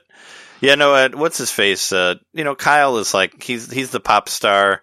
He wears like this white shirt, black vest thing. You know, he looks like Jesse from Full House. Like he was basically kind of the butt of the joke for most of my stuff in my town. I would send him all the outfits that I thought were ugly, and I'd send him a letter saying like, "Hey, this outfit's ugly. You should wear it because because your other outfits are ugly." And I thought he looked like a 90s TV sitcom star, and I kind of never really liked him. But then, like, you know, when he left, he was all like, "Oh, you know, you're an inspiration to me, and I'll never forget you." And like he sent all this nice stuff to me, and I felt kind of bad when he left. I was like, "Eh." It's like, I had a villager who I hated at first. I just thought he was kind of a dork. It was Jacob the woodpecker, and so I was picking on him, sending him nasty letters and all that stuff. But he turned it around on me. I don't know. He's just so charming. He talks about bugs all the time, and he's just like a friendly little dude. So now he lives. I put him in the nicest house on top of a mountain. So Jacob really turned it around. I liked the bug characters, like Cole. Cole is still my favorite villager. I think like Cole about the bugs in their walls. Yeah, I think it's Cole and Pashmina and Mary are probably my top 3 favorite villagers like that I have right now.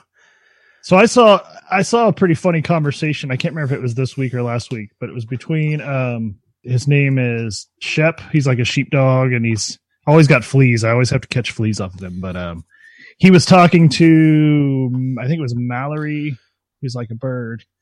And I walked up to him, and they were talking, and he kept calling her mom. She's like, "Why do you keep calling me mom?" She's like, "I'm your son. You're my mom." And she's like, "You're really starting to freak me out. That's weird." And he's like, "You got to take every role seriously," because he's like the acting type.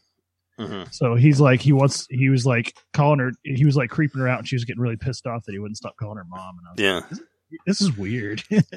What am I witnessing here? I do have to mention that Pashmina she asked me that she wanted to say a new thing other than kidders.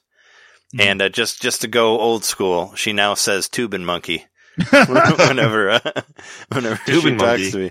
Tubin Monkey. That's a line from we used to have we had like this fake talk show that we recorded or whatever in Lincoln, the Trey and Phil show is what we called it.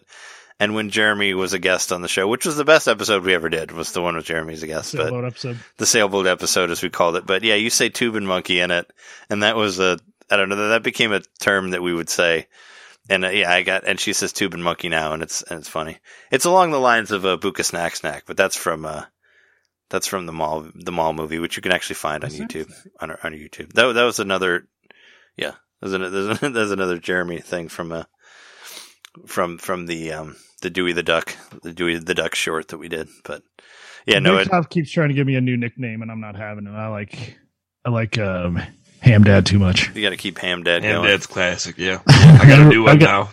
Now I'm Funky Punk. Funky Punk? Yeah. And they still call me Backbeat, but now Pashmina says Tubin Monkey, which is great because she's one of my favorites. I mean, she was like one of my original town members, and she's great. She always has fun stuff to give me and gives me a lot of reactions too. And I like the bug guy just because he's wacky. He's a weird wacky dude. That Cole, his little black bunny. That's fun. I did. So back to the not really talking about the stock market, but I said I went to Jess's island. Man, her house is really, the way she has her house set up is really cool. Her island's great. Like she's pretty good. Like she has everything designed, and she has a. I'm sure you checked out the tiger room, right? On the second floor. Awesome. Yeah, she basically. Yeah, no, she has this on the second floor. She has a tiger room, which is basically. Was inspired by this bobblehead tiger doll that she found, and she has a whole room based around this tiger. And it was never really an idea that she had; it was just an idea that came to her after she found this tiger. So I think it's funny that it's the tiger room is what we call it. Sometimes the items lead your design. Like you had one idea, you find this cool item, and you're like, "Oh, wait, I gotta make the whole room around this now." Yeah. I mean, well, I have I have a wrestling floor. My second floor is like my wrestling area, and that's where the ring is because it's like big, And do you have the full ring now? I do, yeah. Well, okay. I figured out you basically need the red corner, the blue corner, and the two neutral corners. And if you put all of neutral corners, the white neutral corners, which Jess gave, I have one of those. I didn't know if you needed it. Yeah, Jess gave me one, and then I ordered another one because it automatically goes in your catalog. But if you put the blue and the red together on one side, you can roll from one side of the ring to the other. So I have that now, where you can roll from like the right side all the way through the ring to the other side. But I have the blue and the red, but I did not know about the neutral one. Yeah, you need the neutral sides if you want to like roll from one side to another.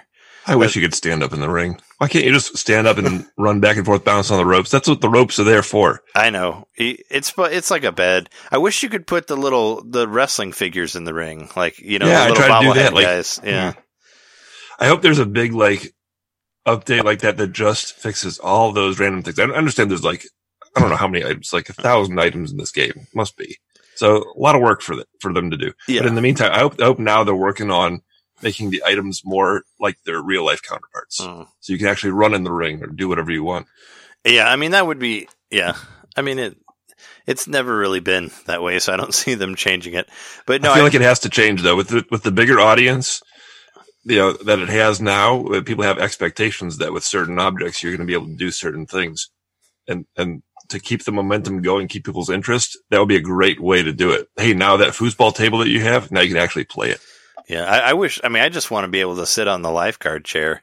That really pissed me off that I can't sit on that fucking thing. Yeah, I want to go on the pool. You can't even sit. Yeah, but the lifeguard chair is a chair. You should be able to sit on it just like every other chair. I want to take a shower. I'm happy to let you use the toilet, but I want to like get in the shower. I want to get in the tub. Mm-hmm.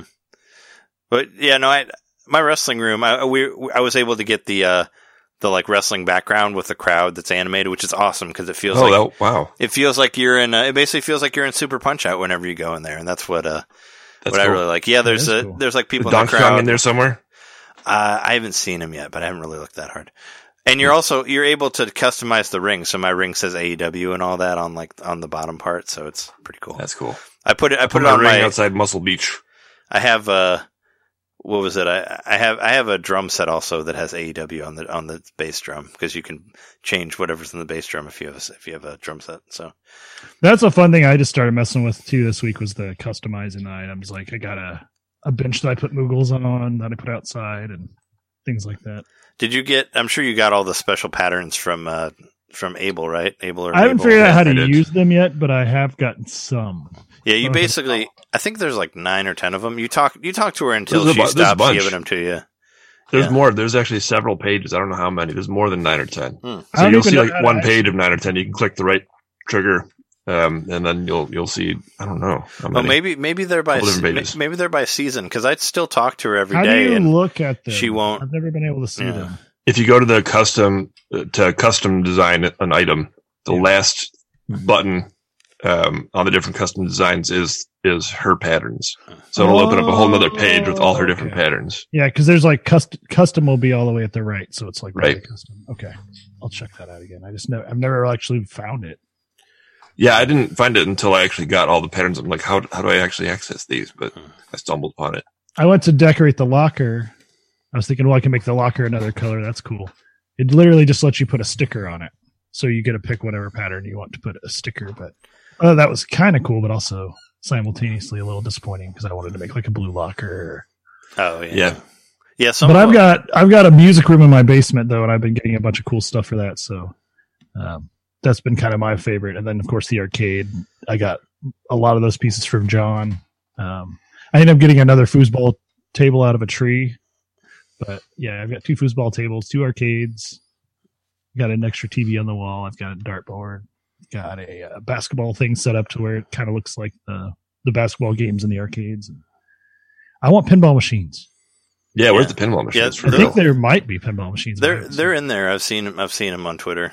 I don't know how to. I mean, none of you guys have the DIY for the rocket, right? I asked John about it, but it's a Celeste thing. And Celeste was in my town last night, and she gave me like the sci-fi floor, but no rocket.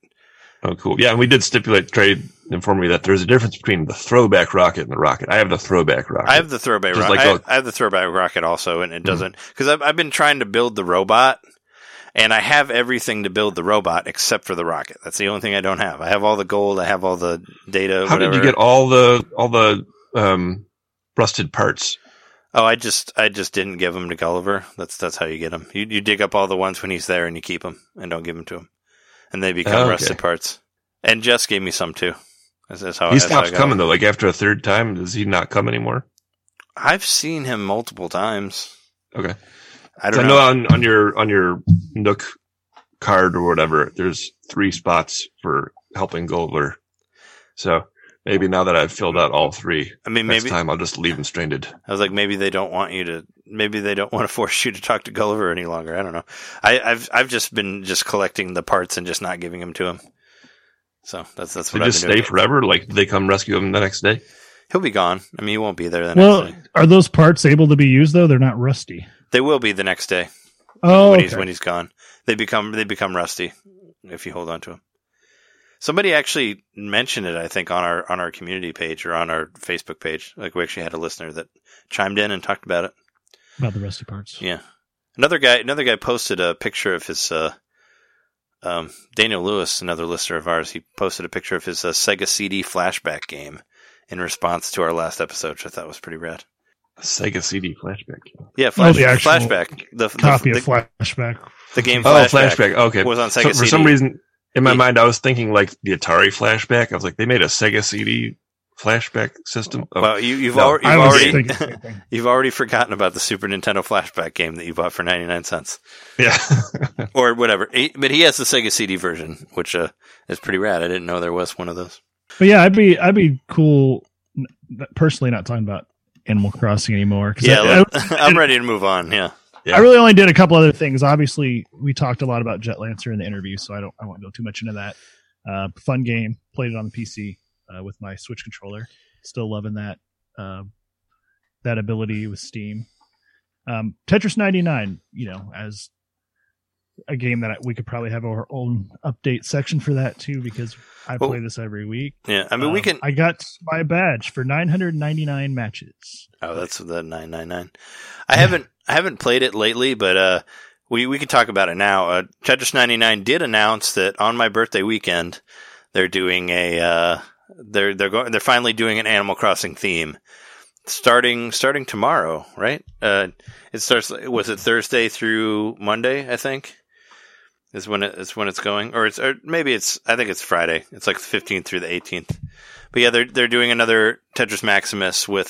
Finally, we get an Animal Crossing theme. I was really surprised that they didn't push it earlier. I know why, but I guess it took us forever to get a Ring Fit one too. So whatever. Yeah, Animal Crossing was starting to slump in sales, so they need to. Needed that push, right? Yeah, right. Yeah, they dipped under a million a day. So yeah. I got to fourth place this week in 99, so nothing too special as far as that's concerned. But whenever I get in the top 10, I'm happy still. But hey, I bet your average of where you're landing is going up and up. It so is. Like, yeah, Sean and I have been tracking that to a somewhat skewed degree, because we keep kind of changing the rules on what scores we actually track, because sometimes you'll be doing great and then you just die, like you can't do anything about it, like that you just get. Yeah, but that should still be part of your average. That's the idea of an average is that everything is in there. We wanted to make it more than 5. We wanted to make it 10 per round to average out a number. So, but we're both improving significantly, and she's still better than me, but I think that I'm starting to catch up to her. I mean, we both have the same highest place. So I'm coming for you, Sean. Tetris 99. Well, whoever gets the Tetris, whoever wins, I think is the winner, is the ultimate winner. So you say, because none of you have made it to number one. None of us have made it to number one. I think that counts definitely, at least for beating a game. Like you can count that on the list. If you got number one Tetris. If I get Tetris Maximus, it's going to be a monumental day. I'm going to have one of the best days of my life after that. I just feel like it. Or the exact opposite, because that's how fate likes to be sometimes. But yeah, Tetris 99, hell yeah. Still playing that game. Still love it. Otherwise, yeah, that's really all I've been playing this week. I did see that this just the other day was the 25th anniversary of the Saturn. I think, John, you posted about that on my list. Yeah. Mm-hmm. I thought about you because you're the only one with the Saturn in this group. And I do have a Saturn, so I'm like, you know what? I'm going to go look at my Saturn. I'm going to just see what's up with it. Maybe I have this stuff to hook it up, and I didn't know. I think I read somewhere that one of the Genesis adapters might work to hook it up to the AV, and then it looks like it's got a pretty standard power cable. So I thought maybe I might actually have what it takes to power this up. Even if I don't have a controller, I can at least see if it'll turn on, because I can't find my controller anywhere. But I opened up the back of it. There's a little expansion port on the back towards the bottom. I popped that open and I looked inside of it with a flashlight. And the first thing I saw was a dead bug. Oh, no. In the Saturn. Very, very desiccated dead bug. I get in there for quite a while. So I'm like, well, shit. And it was underneath, if you open up that back part, there's one of those big, wide, flat watch batteries that I imagine is used to, for the internal clock or whatever. There's kind of a little terminal that slid into, and the dead bug was smashed underneath the battery thing. So I don't know. It's a cockroach. I don't think it was a cockroach. It was some sort of beetle, but it was dead. And I don't know. The way I acquired the Saturn was, it was a guy who was sort of, I'd say, kind of a vagrant type, maybe, or maybe that's not even the right word. He just never transient. That might be a better word. He just never really had a permanent address for quite a while. He just slept on people's couches, and he's a guy that we hung out with him at a party one night, and we were in our early 20s, and he's like, hey, if you guys want to go drink some more at your house, I got some beer I can bring over, that kind of thing. So we went back to my house. He had a Saturn he wanted us to try out. He had a Saturn, and that's kind of how he tricked us into letting him sleep on our couch for a couple months, because we I'll pay you some rent. And he never paid rent. He never did. And then one day he was just well, I got to go. And then he left a ton of his stuff behind. And the Saturn was one of the things. So I don't know. The bug might have been in there for a long time, maybe before I acquired it. But he kind of left it behind. Did you get your Saturn debugged? Well, that's what I did. I looked up some videos on YouTube because I wanted to make sure I did it right. And I tore it apart, because it was my last resort, to see if I could get it to work. I couldn't in good good faith or whatever. I just couldn't power up the thing and try to play it knowing there was a dead bug in it. Like, I just had to clean it out at that point. Like, it was bothering me so much. Uh-huh. So I took it apart. I cleaned it out, but I don't know if it's going to work again. I haven't tried putting it back together yet, but I discovered some bad stuff inside. Only the one bug. So I was kind of worried it was going to be infested, but it was just that one bug. And then there's a lot of dust, but worse, there was rust, and rust is very bad. Oh, yeah. Oh. It's right here. This is the motherboard of the system. And back here where hopefully that wasn't important. Back here where this battery terminal, where the power cord goes in. Oh wait, no, that's where the power goes in. It's all rusty. Mm. And then up here, this is the power supply. Up here's the expansion port where you put additional RAM, because that was one thing about the Saturn. You just like put these RAM packs in it, and it would improve the performance. That's all rusted out too. So I'm really worried that it's just not going to power on. So I won't know until I actually try, of course, but the inside of there's like an RF shield in there, and it was all rusted out, and I'm worried about it, but at least I took it apart and got to see the inside of it. It looks cool. Uh-huh. Ben Heck, if you're listening, DM us. Yeah. Ben Heck. We talked to him a few times at the MGC. He's going a little nuts on Twitter, but, aren't we all? Yeah, I don't know. I just don't agree with a lot of things he's been saying on Twitter lately, but, as far as cool science stuff goes, he's still awesome. Mm. Yeah, I'm going to try putting it back together, and next week I'll have an update. At least I will have put it back together. I may not have gotten it to power on, or I may not even have the right accessories for that. But I was really hoping for the 25th anniversary I could get my Saturn to work again. So that's going to be a work in progress, and I will update everyone as I do that. Lastly, because I was in the mood to fix things, I looked up a video on fixing my Joy-Con drift, because it's so horrible that I literally have to have my Joy-Cons disconnected, and like I put them in another room so that they don't turn themselves on.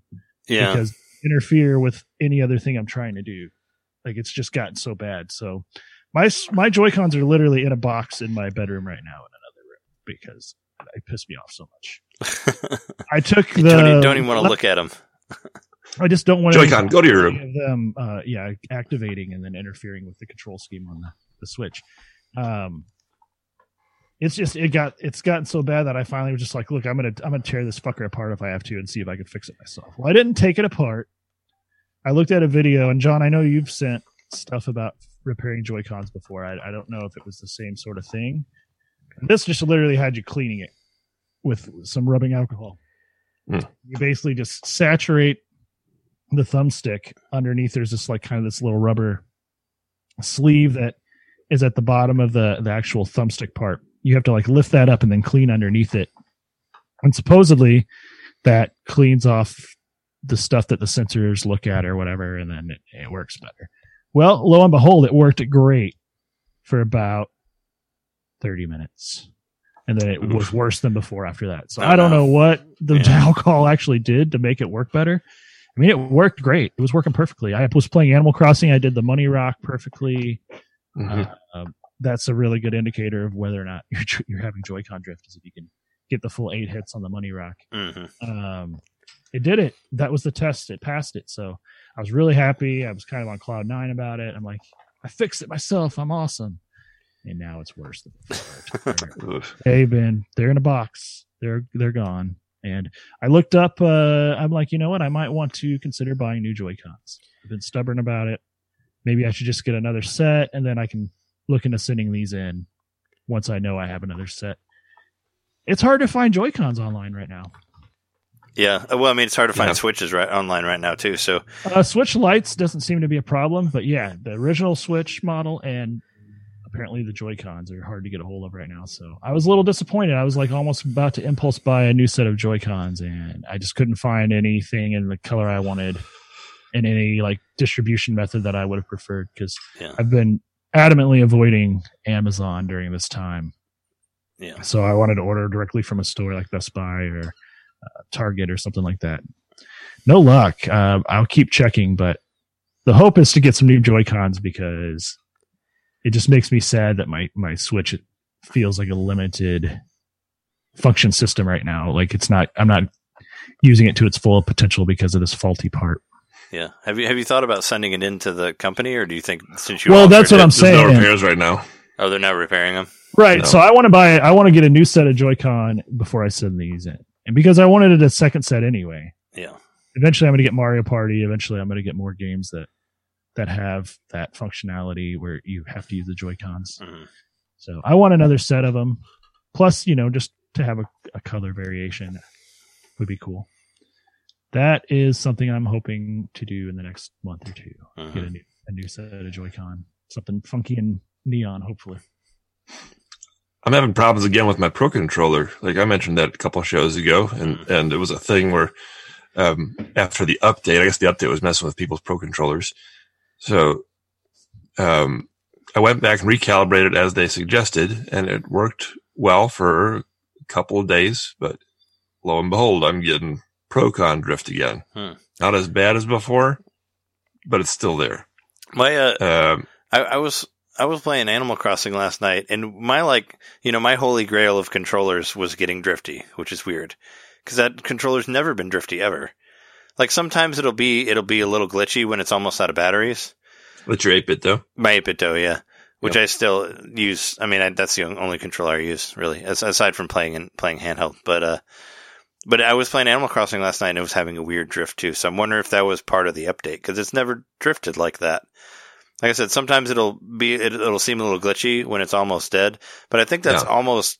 It's weird because some of my other controllers do that, too. I don't know. I feel like my Switch in itself might have a problem, because the other day when I was trying to record some of those KK Slider songs, I could not get any controller to connect with the Switch, not even the Pro Controller. Not even the Joy-Cons. Like, nothing would connect with my Switch at all. Like, it was so weird. Like, all of a sudden, everything was fine, and then it just stopped, and everything stopped working. No Joy-Cons, no Pro Controllers, no G-Bros, no 8-bit Do. Like, nothing would connect with it at all. Yeah, and I think something's up, because I thought that my problem was just with Animal Crossing, but it was maybe 2 days ago. I was on the menu, and all of a sudden, I had my controller sitting on the floor in front of me, and the menu just starts going to the right. Like the cursor just starts going all the way across all my games to the right, and it just stuck there. If I hit left, it would immediately go back right again. Yeah. And I ended up having to cut my system off and reset it, and then that solved it for now. But that was weird. That never happened before. Yeah, but most of the time, whenever my 8-bit Do, if it seems like it doesn't feel right, I'll just turn it off and turn it back on, and then it's fine. Or either that, or it's running low on batteries. I just need to plug it in. But yeah, I just had this weird drift thing, and I did turn it off and turn it back on. It seemed like it was okay, but yeah, it's been my control. And I don't know if I mentioned on this show. I know I told you guys in the Slack, but sometimes my left Joy-Con just stops working on the Switch. It's done it like 6 or 7 times now, where I'm playing, and all of a sudden it just won't recognize it while it's connected to the Switch. You can pull it off and it's fine, but you put it on the Switch and it's not there. And then I have to reset the whole system, and that's what fixes it. But it's happened to me multiple times now. So it's like, I don't know if my Switch is secretly dying and then I don't know about it, but it freaks me out because, yeah, they're not available anywhere. I think I said it before, but I think just the somewhat rushed production schedule of the Switch, since the Wii U was not successful. I think the Switch came out, 4 years after the Wii U, maybe? I feel like maybe they just kind of glossed over some things, and that's maybe the root of this issue with everyone's Joy-Con having problems and weird controller issues and all that. So, I don't know. Hopefully things get sorted out in time. Yeah. I mean, I'm still able to play it most of the time, but it's so weird, like, I don't know. I mean, we've talked about this, about the Joy-Con drift and all that, but I mean, I'm playing a Wii game like fairly regularly with my old ass Wii controllers that are probably like, I don't know, like they've got to at least be like 15 years old, and and you can see like the dirt in between the buttons and all that. And it's kind of gross, but it works fine. Like everything works fine. Like there's no problem. Like the D-pad's great. It's like It's a smaller D-pad, but it works good for like the single Joy-Con. But yeah, it's like just playing the Wii. It's like, this is still working. Like, why is not, you know, why is the Switch already dying? I don't know. I always praise Nintendo for the durability of their systems, but yeah, that's probably plugging an NES controller to your like yellow old crusty NES, and it still works great. Yep. Yeah. I mean, I had to take my NES apart and fix it, but yeah, but you know, my controllers still work for the most part. If I didn't break them on a table or something when I was younger, when I was more violent with my gaming.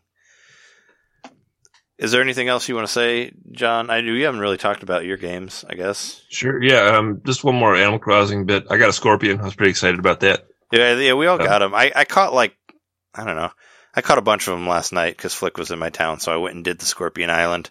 They still don't.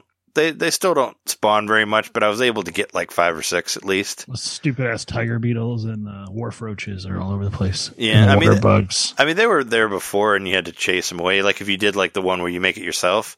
I think it's the water bugs that are the worst. Yeah, but there's there's a lot of water bugs, and I've been leaving a couple trees there so I can get the Atlas moths because even if you get rid of all the trees, like they just don't spawn as much anymore as they used to.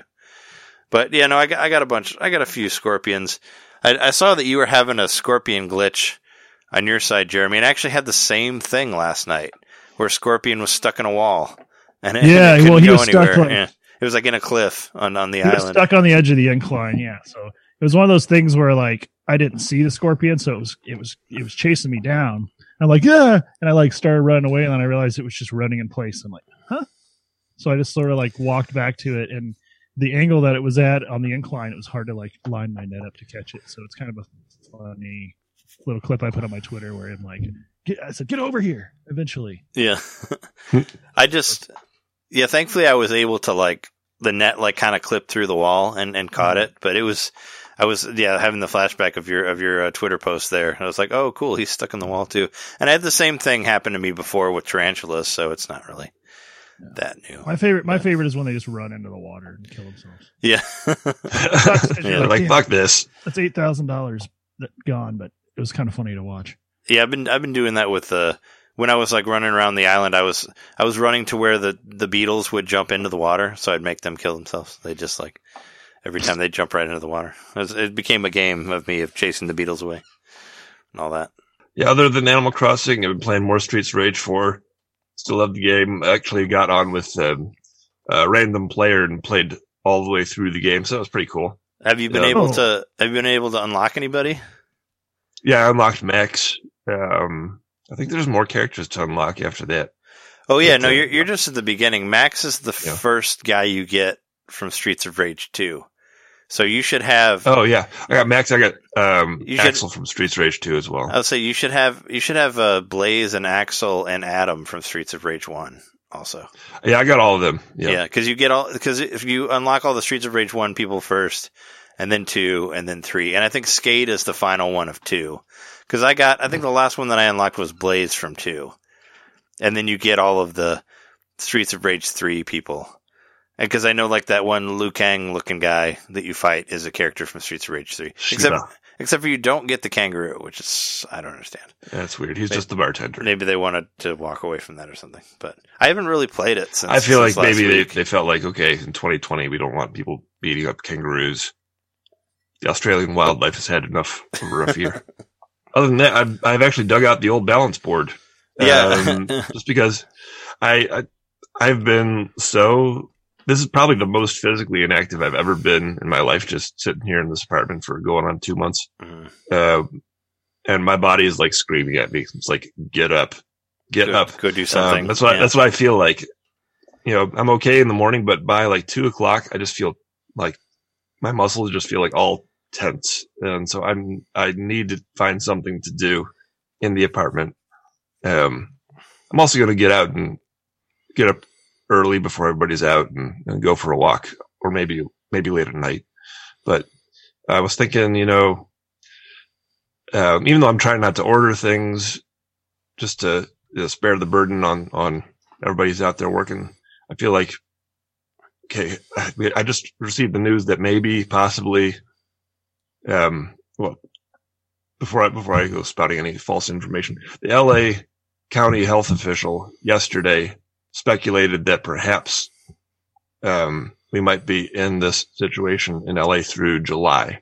The mayor later came in and qualified that, just, you know, that wasn't an official order or whatever, but that's what got me thinking, okay, I really have to find an exercise alternative that I can do inside the house. So I'm looking for Ring Fit Adventure.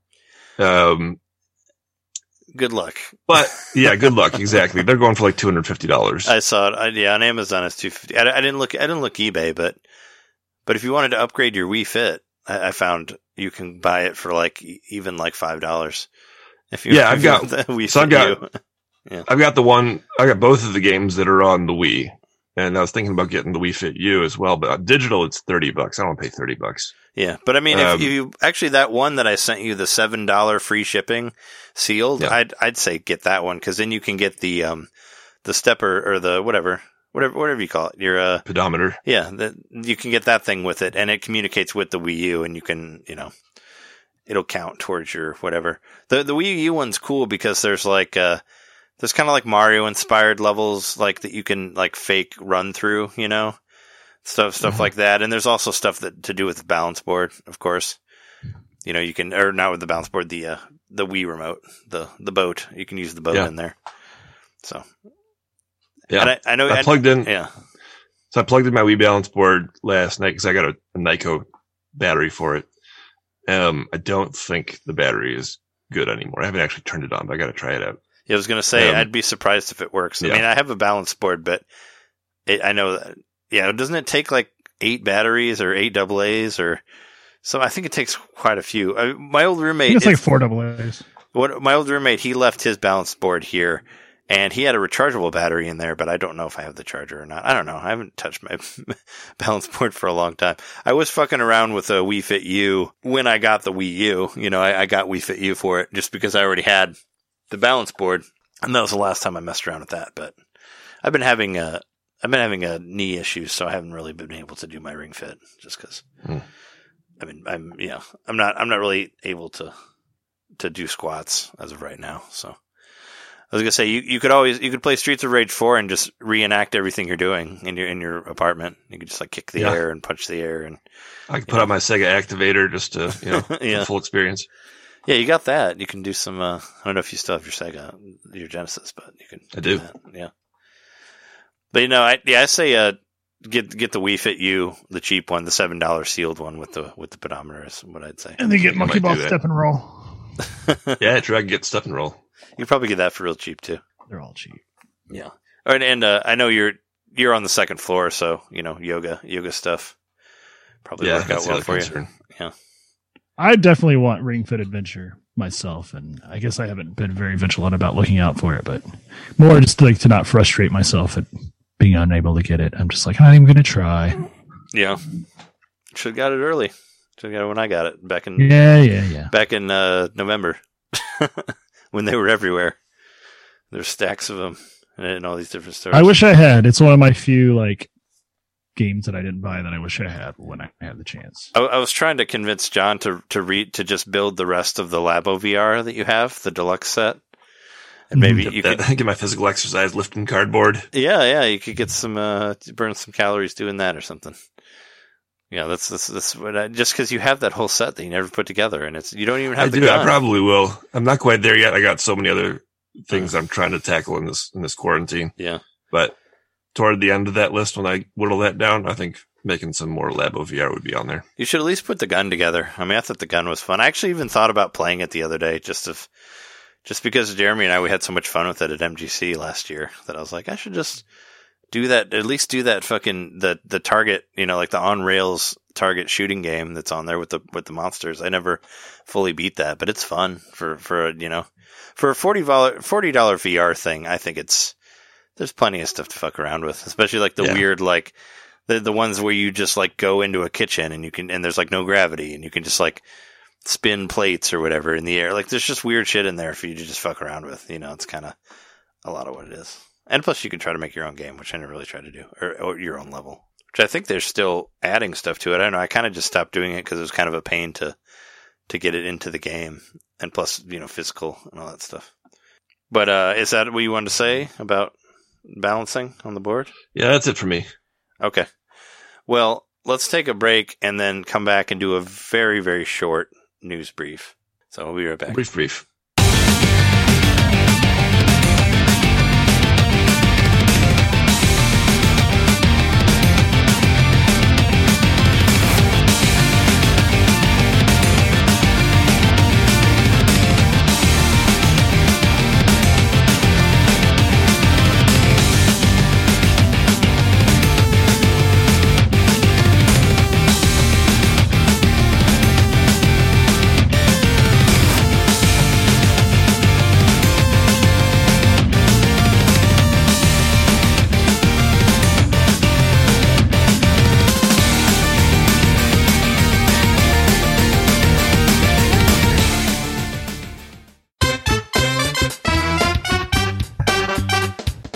Hey, you. It's me, Mario. Yeah, you. Subscribe to our Patreon to hear our bonus shows, which happen every month. I'm tired. Tired of all the big corporate podcasts spoon-feeding you the same old video game news on every single show. Spaghetti. Ravioli. Then expand! With Nintendo Main Expansion Pack. It's us talking about old games that were important to us. It's us interviewing people that we meet at conventions. And heck, it's live shows from those same conventions. It's basically everything you could want that Nintendo Main ever made. Here we go! And it's just $1 a month. That's less than a bad indie on the eShop. It's $12 a year, which is less than Nintendo Switch Online.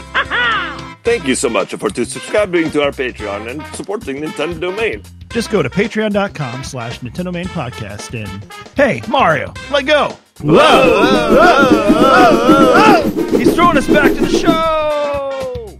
So long, Bowser! Patreon.com/Nintendo Main Podcast! Game over!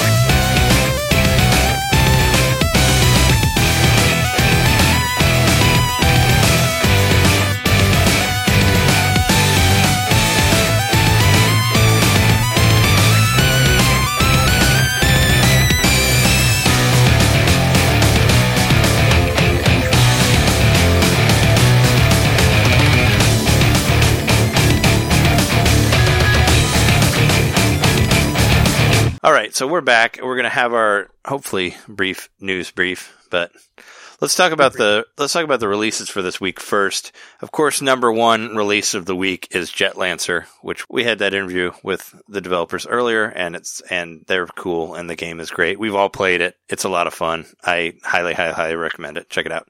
Only $14.99 also, and it's very good. Pick up and play. Works great as portable and. I've been playing it on the TV mostly, but it looks great, and I love that soundtrack as well.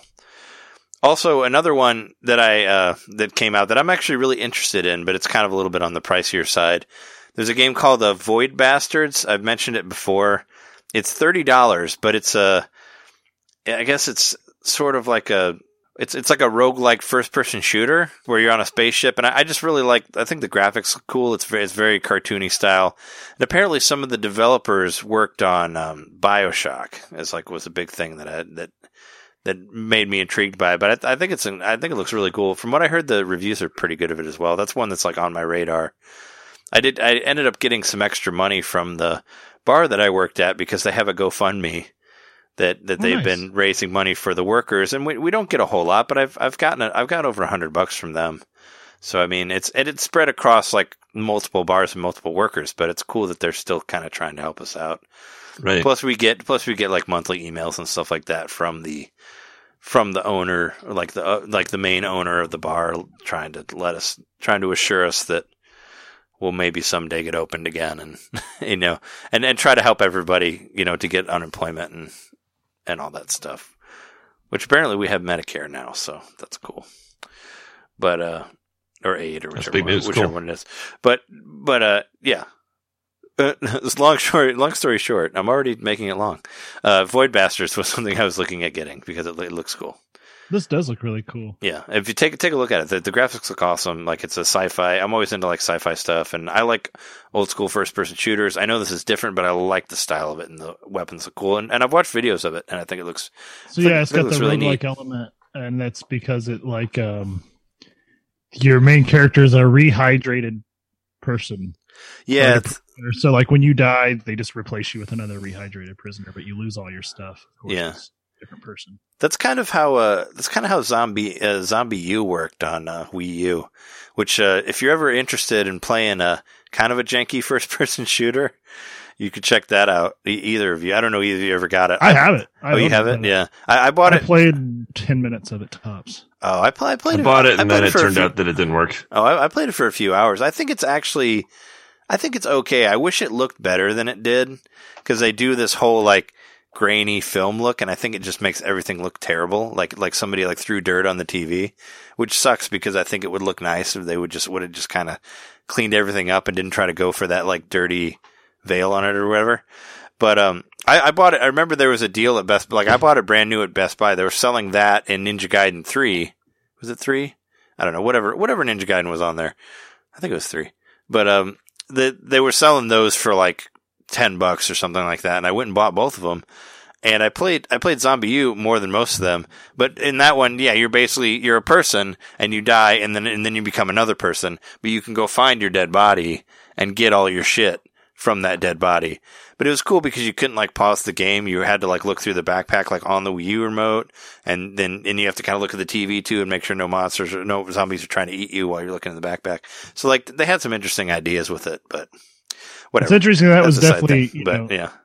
The game was absolutely developed for the Wii U, like with the Wii U in mind. Oh, for sure. It's kind of funny when they released it on was it the PS3 it came out for?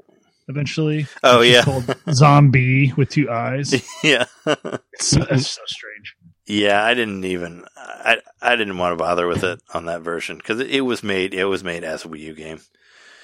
But no, Void Bastards I think looks cool, and I'm definitely into it. There's something I wanted to mention to you. Oh, well, I don't know if we made it in the notes or not, but I definitely want to mention it. Maybe you can explain it a little bit better, Jeremy, because I think you know maybe a little bit more about this stuff. But have you read about what is it, that game, The Bullet? Time of Revenge. So there's a game on here that kind of looks like a really, really, really generic like GTA style game. And apparently, what's it called? Like an asset something.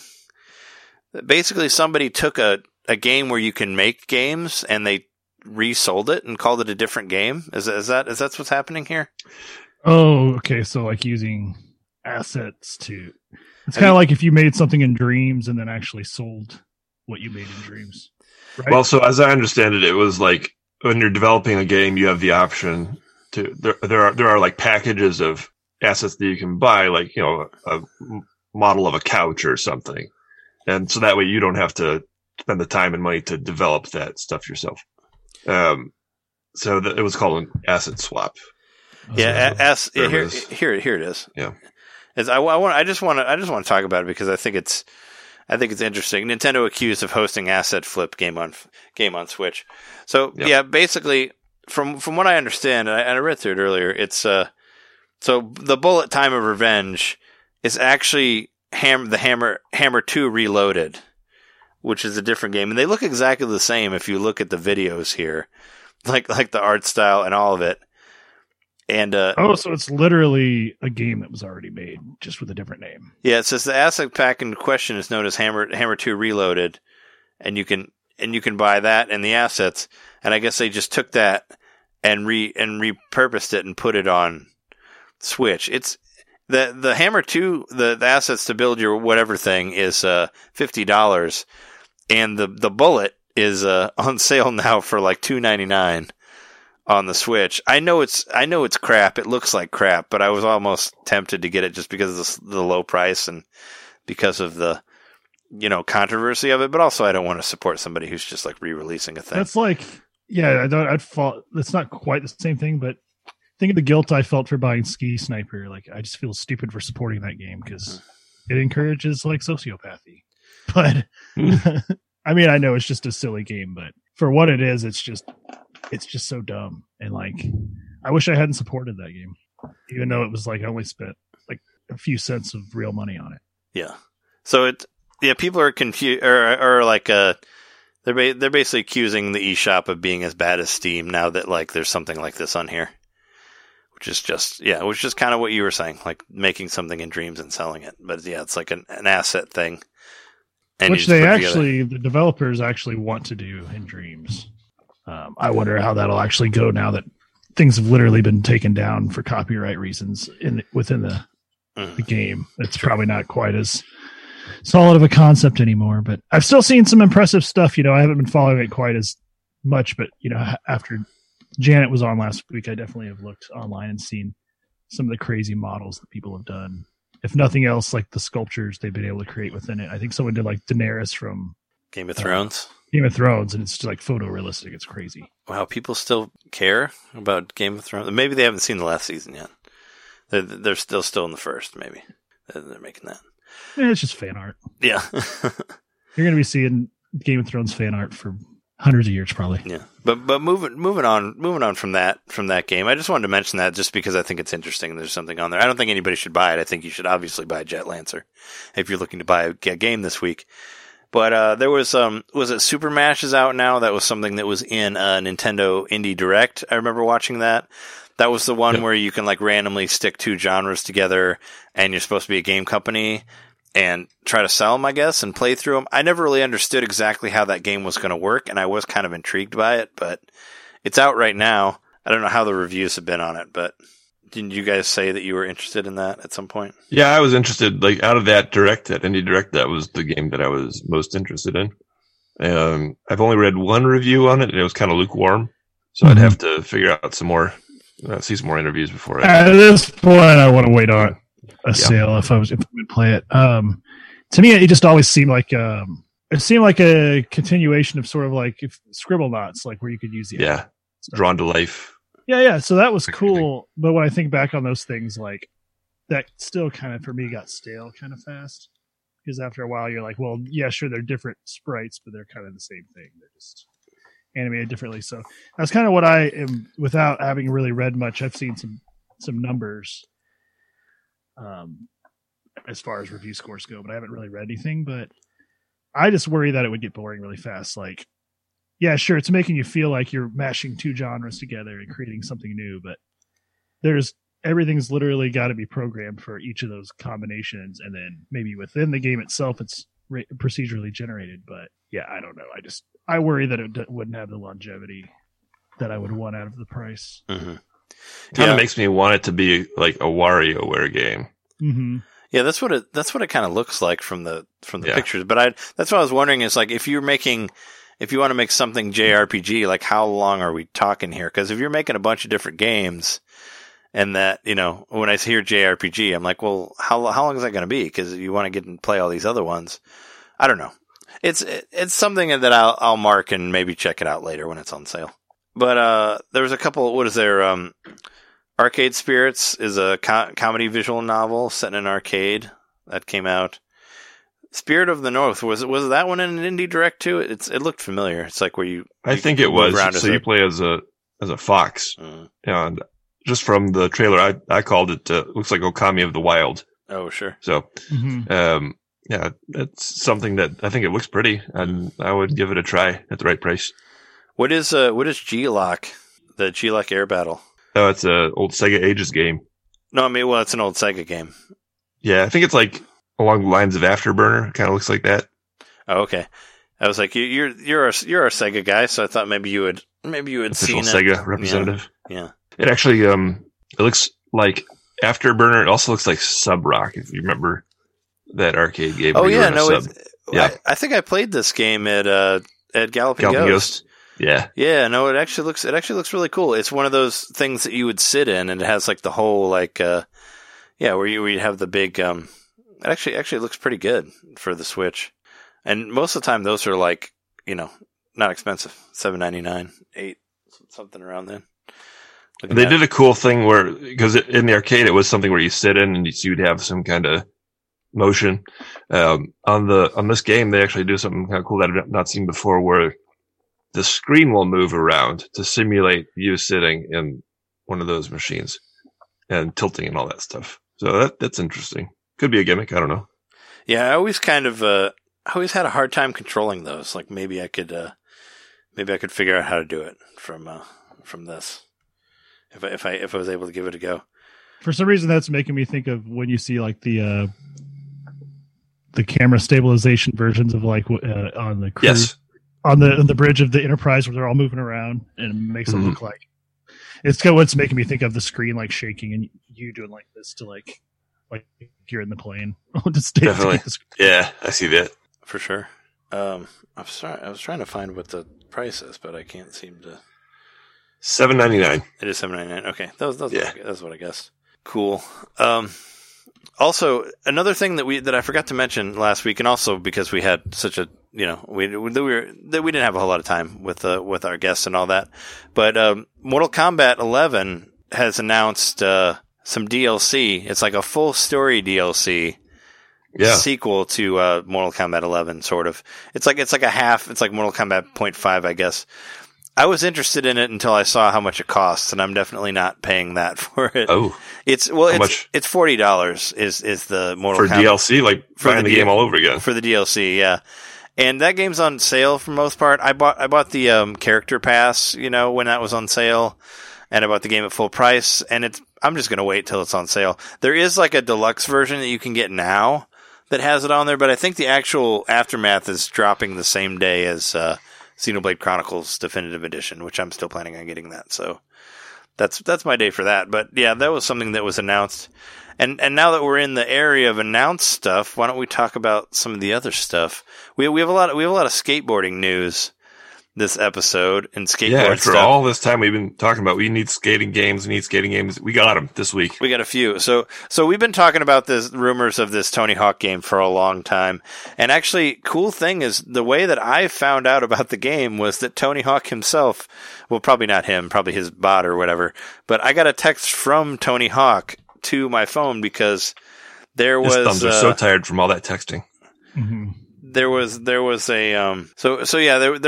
time on Twitter when he said like I guess people thought that he was dead or something like that, so he decided to give his whatever quote unquote number out to everyone for them to like send him a text message, and I did, and it was like I went through this thing where I had to be approved or whatever, and I got. Ever since then, I got like a video of him, talking about the pandemic and all that. And then I got a text yesterday that says, "Hey, I have a surprise and wanted to tell you first. We are bringing back Tony Hawk's Pro Skater 1 and 2. Original maps, original skaters, and songs from the original soundtrack, plus new features. Game looks awesome and will be officially announced soon." And I said, "That's awesome. I would love to see it on Switch."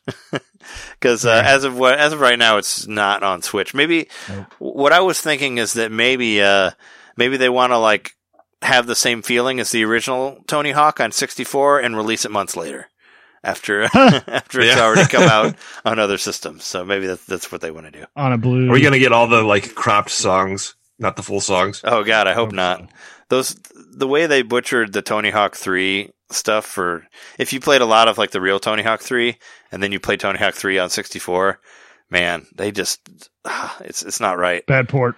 Yeah, they just butcher Del the Funky Homo Sapien so much. Like, and I love that song, and it's like I'm like, this isn't even the song. Like, you almost made it into it's like the rhythm's not even the same. Like, what happened? I don't know. Like, yeah, the versions of the songs in there are just wrong. I don't know what happened. But yeah, so there is a Tony Hawk happening. It's, as far as right now, it's not on Switch, which sucks, but it is coming out in August. I know it's $40. It sounds intriguing to me. It's by the actual Vicarious Visions, so they are coming back to do it. So what they are, yeah. That's a big deal. So I would recommend a video to watch if you want to learn more about this game or see it in action. Jack Black has a channel called Jablinski Games. It's a pretty big channel on YouTube, and it's just Jack Black kind of, self-promoting and being goofy and doing what he does best, just like being on all the time or whatever.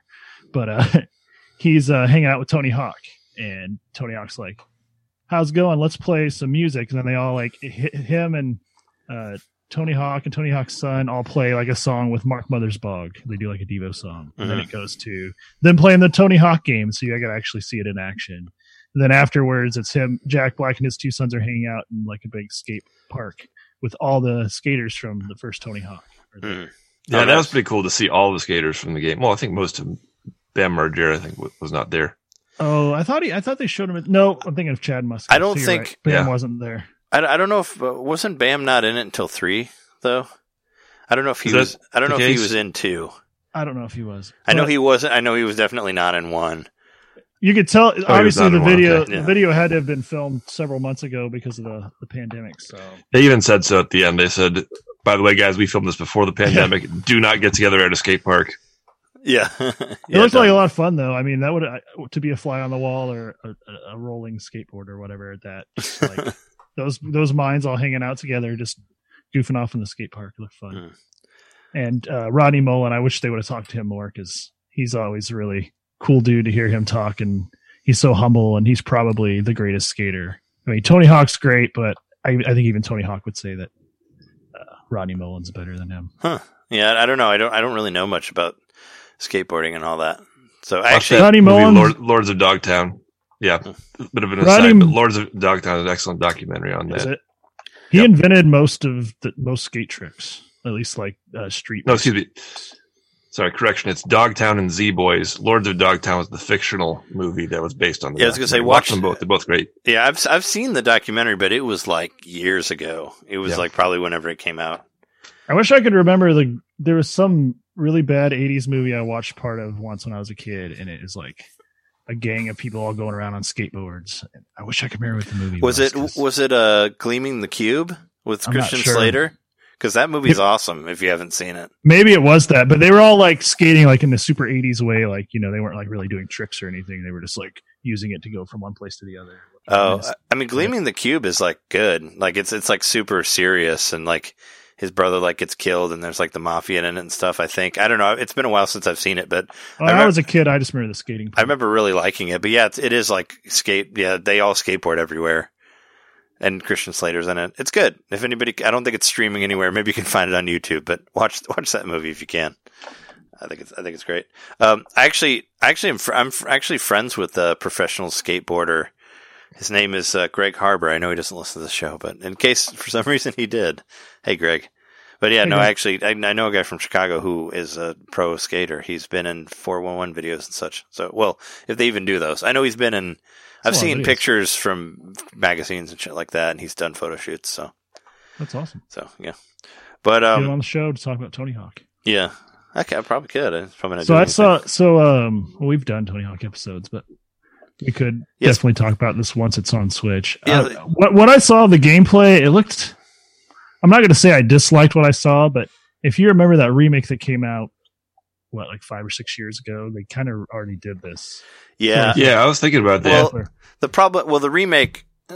I have the remake. I bought the remake when it came out, and the remake wasn't done by Vicarious Visions. It was done by a different company, and the physics in the remake are kind of fucked up. Like I actually tried playing it again recently when we did our Tony Hawk episode, which is on Patreon, patreon.com/Nintendo Main Podcast.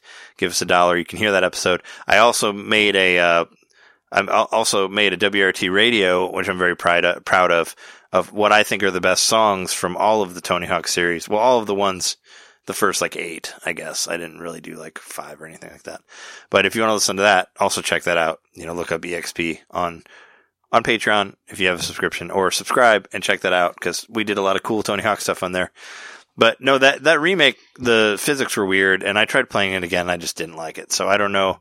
That's why I'm intrigued about Vicarious Visions doing it right now, but I have not watched the video of it, so I'll have to check it out. Plus, like $40 for it is kind of a little bit steep to me.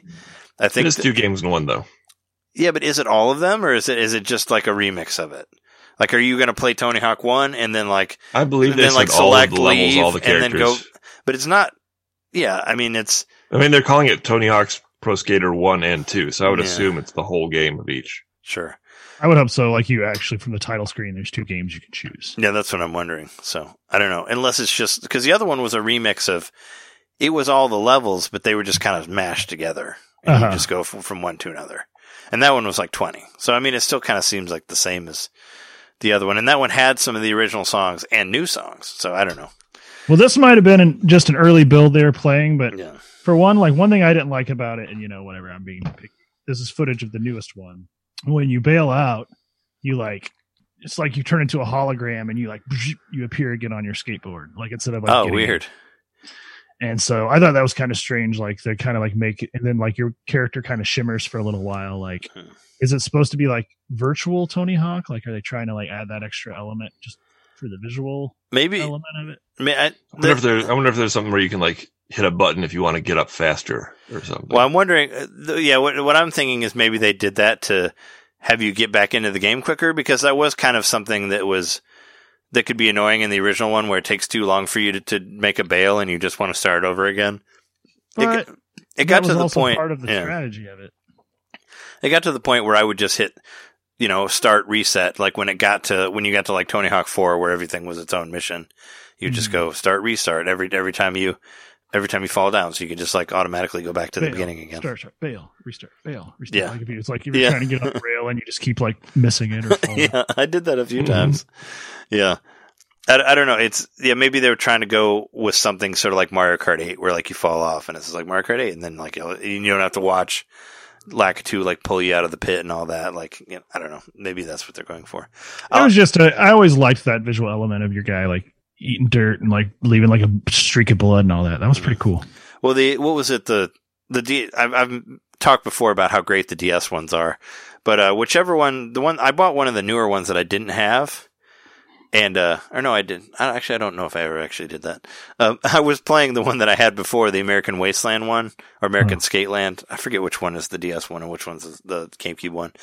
But on that one, there's like prompts on the touchscreen that you can touch, and if the bars are high enough, you can do like an extra big, like your skater will like break your board or like yell shit or whatever. Like if you, you know, and I think it had that on the GameCube too. Like if you tap enough, like you can make your skater like freak out or something. If it was a bigger score that you're trying to get and you fell down from it. So there's that on there, but. I think we should move on from that. We actually have. There are other skate games too. There are other skate games. Yeah, Skate XL, right? Is what it's called. Yeah, Skater XL. Skater XL has an official release date. It is July 7th. So a couple months away. Corner. And that one is coming to Switch. I remember that being in one of the Nindie Directs, or maybe it was in a regular Direct. It was in either or. But yeah, I've watched a bunch of this game, and it's already out on beta and PC, and people are playing it up, making a lot of videos on it. And I think there's a chance that this could be even better than the Tony Hawk games. So maybe, you know, we got something to take its place. Yeah, I'm definitely very much intrigued by it, and it kind of looks like it's more of a skate type game. If you ever played that skate basically kind of like, well, they didn't kind of, it revolutionized the skateboarding game at the time, because instead of like making everything super over the top, they made it more realistic where you're just trying to get like just one kickflip or like maybe one or two, like instead of like doing like these crazy like 500,000 point combos, which I think Tony Hawk got way too ridiculous in that, and especially when they started adding like vehicles and shit. But but I mean, yeah, I felt like it was cool they got back to basic, and it looks like that's kind of what they're going for with this, and I think that's maybe what we need right now. I don't know. Either way, we need a lot of them. And speaking of Skate, apparently there's a Skate 3 coming out as well, because somebody leaked all of this stuff like last week on a podcast. Skate 3 on mobile. So that's the... it's on mobile. Well, who cares then? This came from a podcast, the Nine Podcast, skateboarding podcast, and Jason Dill, skater, he leaked both Skate 3, and he said that there was a Tony Hawk's Pro Skater coming out in 2020. Mm-hmm. So, yeah, that one turned out to be true. So I would assume that the Skate 3 Mobile is also going to be true. The funny thing that he said regarding Skate 3 Mobile he was contacted by EA about being in the game. And he wrote back. This is what he said. So I wrote back to EA, look, no big deal. No one wants your stupid mobile version of Skate 3. Make Skate fucking 4 already. Yeah. And then EA wrote him back and basically said, no, we're not going to do that. Of course not. Because, yeah, EA. Yeah. But he replied, though. Yeah, he said, I'll have a lot of luck on Need for Speed 29. I won't be in your stupid mobile game. I think it's fucking dumb. Wow. Out of the mouths of babes. Well, that's you gotta appreciate somebody in that sort of a position and standing up for us gamers. I really like that. Right, and I imagine skateboarding as well too. That's got to be part of his motivation. He doesn't want to dumb it down on a phone, you know. Well, I mean, he's being represented in any game. I'm sure he wants it to be a good game, and not. Right. And it's cool that he actually acknowledges that. You know, most people don't care about mobile games. Right. He's not doing a cash grab, so good on him. Mm-hmm. Well, I want to talk about a couple of release dates that we haven't talked about yet. Wonderful 101 has an official release date. I'm actually looking at it right now. It is on the eShop, and it is up for pre-purchase. And it's releasing for $39.99. It is coming out on my birthday on Tuesday, May 19th. So that is happy birthday to you. That is where that is. There was supposed to be another game that came out on Tuesday that didn't come out. Star Wars Episode 1 Racer has been delayed indefinitely as of right now due to, coronavirus and all that stuff. So who knows when that's coming around? But I guess I made the right decision by going for the sale version of Ghostbusters instead of. Instead of what I had saved for Star Wars Episode 1 Racer, because it's not happening. So yeah, what the hell? So there you go. And it was not yet anyway. People seem upset about it too. I mean, it will happen eventually, but yeah, I mean, from my experience, I mean, I bought both of Aspire's ports of Jedi Outcast and Jedi Academy, and maybe they should have been delayed because they were both broken when they came out. So, I mean, I talked about how angry I was that they didn't include the inverted playstyle for Outcast. And then I stated how angry I was when I got Academy and it didn't have a multiplayer. Now it does, but I mean, it was like, I don't know. Maybe they learned from both of those games that maybe they should wait a minute before they release something that doesn't have all of the options or accessibility that it should. Yeah, just for, to meet for the different systems. So that's what's up with that. Also, what is it? The new Lego Star Wars game has a release date. I'm not really that interested in it, but it's coming out in October, maybe. October 20th. Yeah. This game, Eternal Castle. I really want to talk about this game for a second. So Eternal. Oh, wait, I just want to say something real quick about Eternal Castle. I just I randomly found it when I was trying to find Flashback. Like when I did a search for Flashback, that one came up too in the soon to be released, pre-release maybe sort of thing. And I was able to take a quick look at it, but tell us more about it. Yeah, so it's made in the same vein as Flashback. Definitely looks, well, it's its own thing. It has that rotoscope look, but the visuals are some of the coolest, I think, pixel art that I've seen yet. So. But the more interesting thing about this game is that it's the Eternal Castle remastered, right? So this is purportedly a remake of a game that came out for the PC in 1987. However, that's not actually true. They made up the entire backstory. Oh, nice. And there was never actually an original game in 1987. So this factors in somehow to the game. It's sort of a breaking the fourth wall thing. That makes it all the more intriguing to me. Mm-hmm. They even went so far as to post on forums about, hey, do you remember this old game, The Eternal Castle? And they planted seeds all over the place to do some guerrilla marketing. And I think that's very, very cool. I'm really intrigued by this game. Yeah, I was wondering about that because it definitely looks like it's a re-release thing, but they kind of faked that. They faked it. Was it Capcom did a similar thing to that? I forget, what was it called, Lost Planet or something like that? It didn't do very well, but it was like a Xbox 360 PS3 game, and they released a Game Boy version of it that was supposed to be like the original version, and they claimed it was out forever as like a marketing thing. I remember that. It kind of reminds me of that. And the only reason I think the only thing memorable about that game is there's a character in Capcom vs. Tatsunoko. So that's about the only thing the only good thing that I got from it. But I do remember that Game Boy thing that they did as well, which, you know, whatever.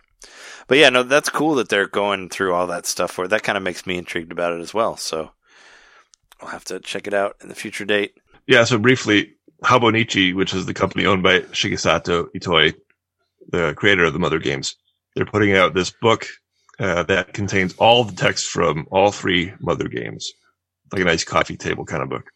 The other cool thing about this is that in their announcement for this book, they teased that more Mother news is coming before the book's release. Oh, yeah. So that's before the end of the year. There was a mobile phone version of Earthbound. Yeah, no, that's cool. I mean, I'm still, you know, Nintendo likes to tempt people or torture people or whatever about it. There was one, and I don't, you know, I take this with a grain of salt, but there was an IGN podcast that I listened to years ago, long time ago.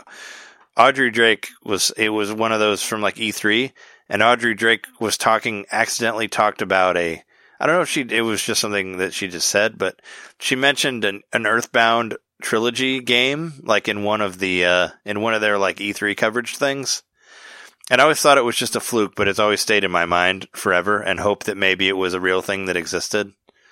And that's, you know, that's just my own conspiracy theory thing saying, I mean, maybe it was a thing at one point and they put it down. Earthbound Beginnings was one of the most shocking game releases, I would say. I mean, it's up there with Star Fox 2 of being like this weird thing that happened, and that's Mother. So they have thrown a curveball our way with Mother all of a sudden. Yeah, and that was announced during like a, wasn't it announced during like a Smash Brothers tournament or something? It was like so weird where they, or maybe it was a Nintendo World Championship, something like that when that came around. It was announced at a weird time when they were like, oh, yeah. It was strange. By the way, it was $5. That was the weirdest part, that they charged the same amount as all the other NES games. And I bought it. I have it, and it's not fun. It's hard as fuck. It's really hard to play, and there's like no. It's all the worst parts of Earthbound. It's like the worst parts of RPGs. Like of anybody who hates an RPG, like, and maybe that's what you think is a bad RPG. That's kind of it's like you get like no experience points. You have to grind like super tedium, and yeah. And the random battles are like every 2 seconds. Oh, it's like two steps. Like the greatest hits or something? Every 2 steps, this. Yeah. The Earthbound Beginnings on Wii U? Yeah, what was it?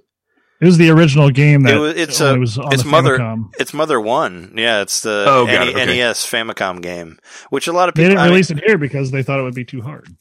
And it was. Yeah, because Earthbound's actually Mother 2. See, yep. And it's a lot... It feels a lot like Earthbound, but like not as good. And this was before Iwata was on there to help, you know, to help them like make the game better and all that. So yeah, it's, I mean, I got it just because of the fact that it was out. I couldn't believe it was out, but I found it very hard to play just because you really have to grind, and I already don't like grinding that much. And yeah, it's rough to get through, but I think, so let's talk about this Breath of the Wild 2 rumors, and there's been plenty of rumors about Breath of the Wild too. But have you've taken a look at this, right, John? Yeah. Let me get to it real quick. It's got to be one of the most anticipated games, especially after, you know, following on the heels of one of the best games of the last decade, probably. And interesting on this, this is from NintendoLife.com, but on the game profile here, it says release date 2021. Which I don't think was ever officially unveiled that it was pushed, because I thought they originally said holiday 2020. But I don't know if they ever said a date period, did they? Well, it didn't say holiday, but I thought it said 2020 or coming soon, maybe. I guess maybe I thought they were going to try to get it out at the end of the year. Maybe I just figured that. I think we had wishful thinking that was going to be the case. Yeah. Right? But since everything else getting delayed, like, of course it's going to get delayed. Yeah. So this guy... where this came from, Tyler McVicker. He's a Twitch streamer. His claim to fame is that he uncovered Half-Life Alyx years before those rumors surfaced. And he shared some information about Breath of the Wild 2 via Gaming Leaks and Rumors subreddit. where he said, unlike the first part, the game will be linear at the beginning. Canonically, Link already knows Hyrule, so there is no point climbing the towers again.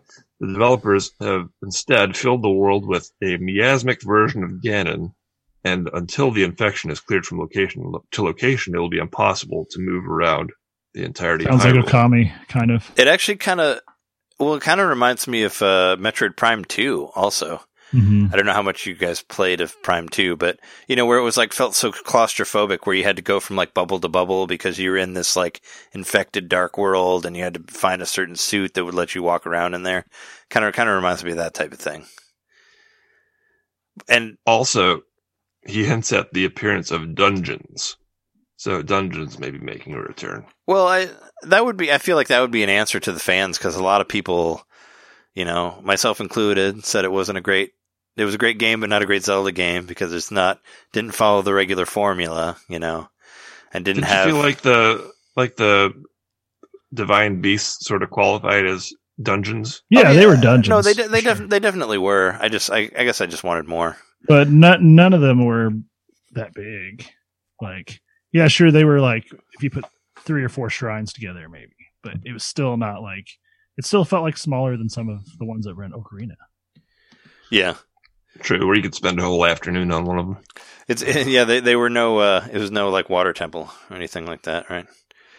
I mean, I think that all those things are possible. Like, I mean, I figured that maybe the game would be somewhat like Majora's Mask, where you're taking the same engine, like same, like you know, kind of the same graphics, and just like rebuilding it in a different way. So it's like. I don't think they want to build. Nintendo's doing an ass flip again. Yeah, yeah, right. Well, I don't think that maybe they don't want to rebuild the whole world again. Maybe it's like, oh, well, the world was so big and most people didn't find all of it. Then let's just kind of like tweak on that. I mean, wasn't it a different thing? It was a Nintendo rep, right? That told us that they were going to reuse the world. He pretty much said it like. That was at MGC a few years ago. Well, he told us that they were going to use that in a lot of games. That there were going to be other games like that. So that was what I think we talked about on a show way back when, that I figured that there'd be a Metroid game that was like open world like that where you could go wherever. But then maybe also just a reference to having that. Yeah, the guys from the people that worked on Xenoblades that are working on Monolith. Monolith, yeah. Yeah. Like having them involved does sort of give you the confidence that there's going to be some good open world elements. Yeah, who worked on Animal Crossing too, which if you watch those all the KK Slider songs in the credits, they're actually credited. They worked on Animal Crossing also, which is crazy. But I don't know. I mean, this is all just like rumors. I say that it could be true. You know, that's all I can really say. It sounds like something that maybe would go the way, but the way the world is going right now, who knows? Mm-hmm. Who knows what's going to happen after that? And we can touch on this briefly, but I don't want to get into too much detail. But there was this a leak, or did Retro just put this out that they were working on a Legend of Zelda at some point? Oh, so this is an artist that released some artwork from this game that never was released. Yeah, from Retro, and I remember. Yep. I remember when Matt Casamassina was working at IGN still, I remember him hinting when they went to visit Retro that they were working on a Zelda. And he said there was a whole part in one of their podcasts that they recorded that they couldn't release because of, you know, legal stuff with Nintendo and all that. And I always figured that they were working on a Zelda because, you know, Retro's been kind of gone for a while. Like they did those two Donkey Kong Country games. We still don't know what they're doing, do we? And then we haven't seen them. They've been MIA for years. I don't know, years. Yeah, they did. And Donkey Kong Country Tropical Freeze was at the beginning of Wii U, so it's like that's a long time. They've been gone for like a whole generation, pretty much. So it's like, what's happening? So I mean, that could very well be they were working on that, and then they had to reposition to Metroid Prime 4, which they are working on now. So I don't know, but yeah. Well, so the cool thing about this project that just came to light was that it's not a mainline Zelda story; it's like a side story where Link isn't even in it. So instead, his place is taken by a male sheik, a character. It's a male sheik. Still, so which is what Ganon is supposed to be, right? Yeah, I believe. No, he's a Gerudo. He's a Gerudo. Yeah. I was gonna say, man, and they still don't let you play as a female. Like you just had to do that. It's a male Sheik. It's like what it was, or Sheikah. Maybe that's why they canceled it. Give us the option, man. If Link's not in there, let's be whoever we want. And it looks like a darker story too. This would have been a really cool game. Yeah. It says the artwork was inspired by Twilight Princess, which was being made at the time. Yeah, it almost remake maybe. Yeah, it almost looks like some H.R. Geiger stuff, like alien type artwork and all that. All the gothic stairwells and tentacle-looking things for sure. Yeah, there's like this giant, a dark trilobite-inspired landscape. Mm-hmm. Like a giant bug. I see that. Yeah, it's really cool artwork. Yeah, check it out. It's on Eurogamer. I remember there was a video at some point of them talking about how they came to developing Breath of the Wild and all that, but they were talking about they were having all these different ideas about sci-fi Link, and I remember seeing like this Neo Tokyo type Legend of Zelda. I still like really want that to happen, and they did do like a post-apocalyptic future with Breath of the Wind, where everything's kind of destroyed. But I kind of wish they would do a little bit more like tech stuff, more of like a Neo Tokyo. You want to play Cyberpunk? Yeah, I kind of do, but like that type of thing, That's kind of what I always wanted with Zelda.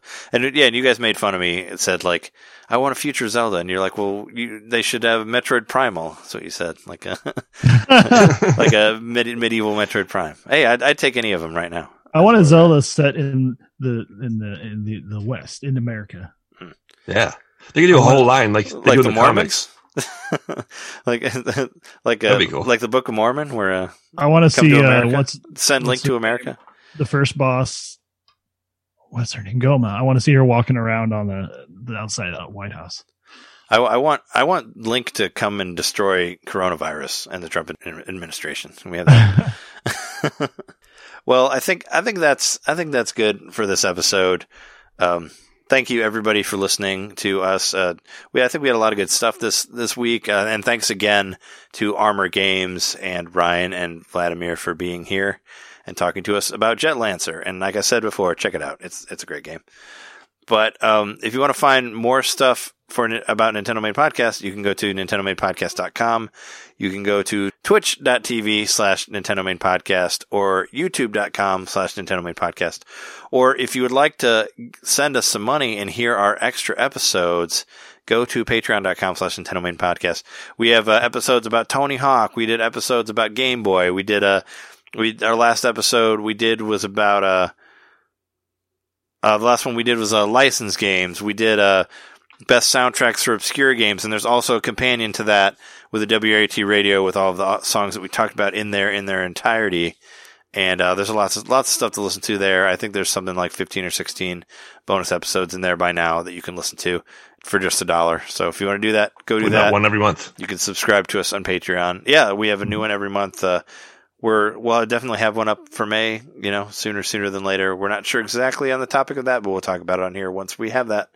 And if you want to follow me on Twitter, that's where all of the stuff is posted for when episodes come out for this. Go to at Nintendo_domain, and Jeremy's at JMaxStack. And thanks, everybody, for listening, and we'll see you next week. See ya.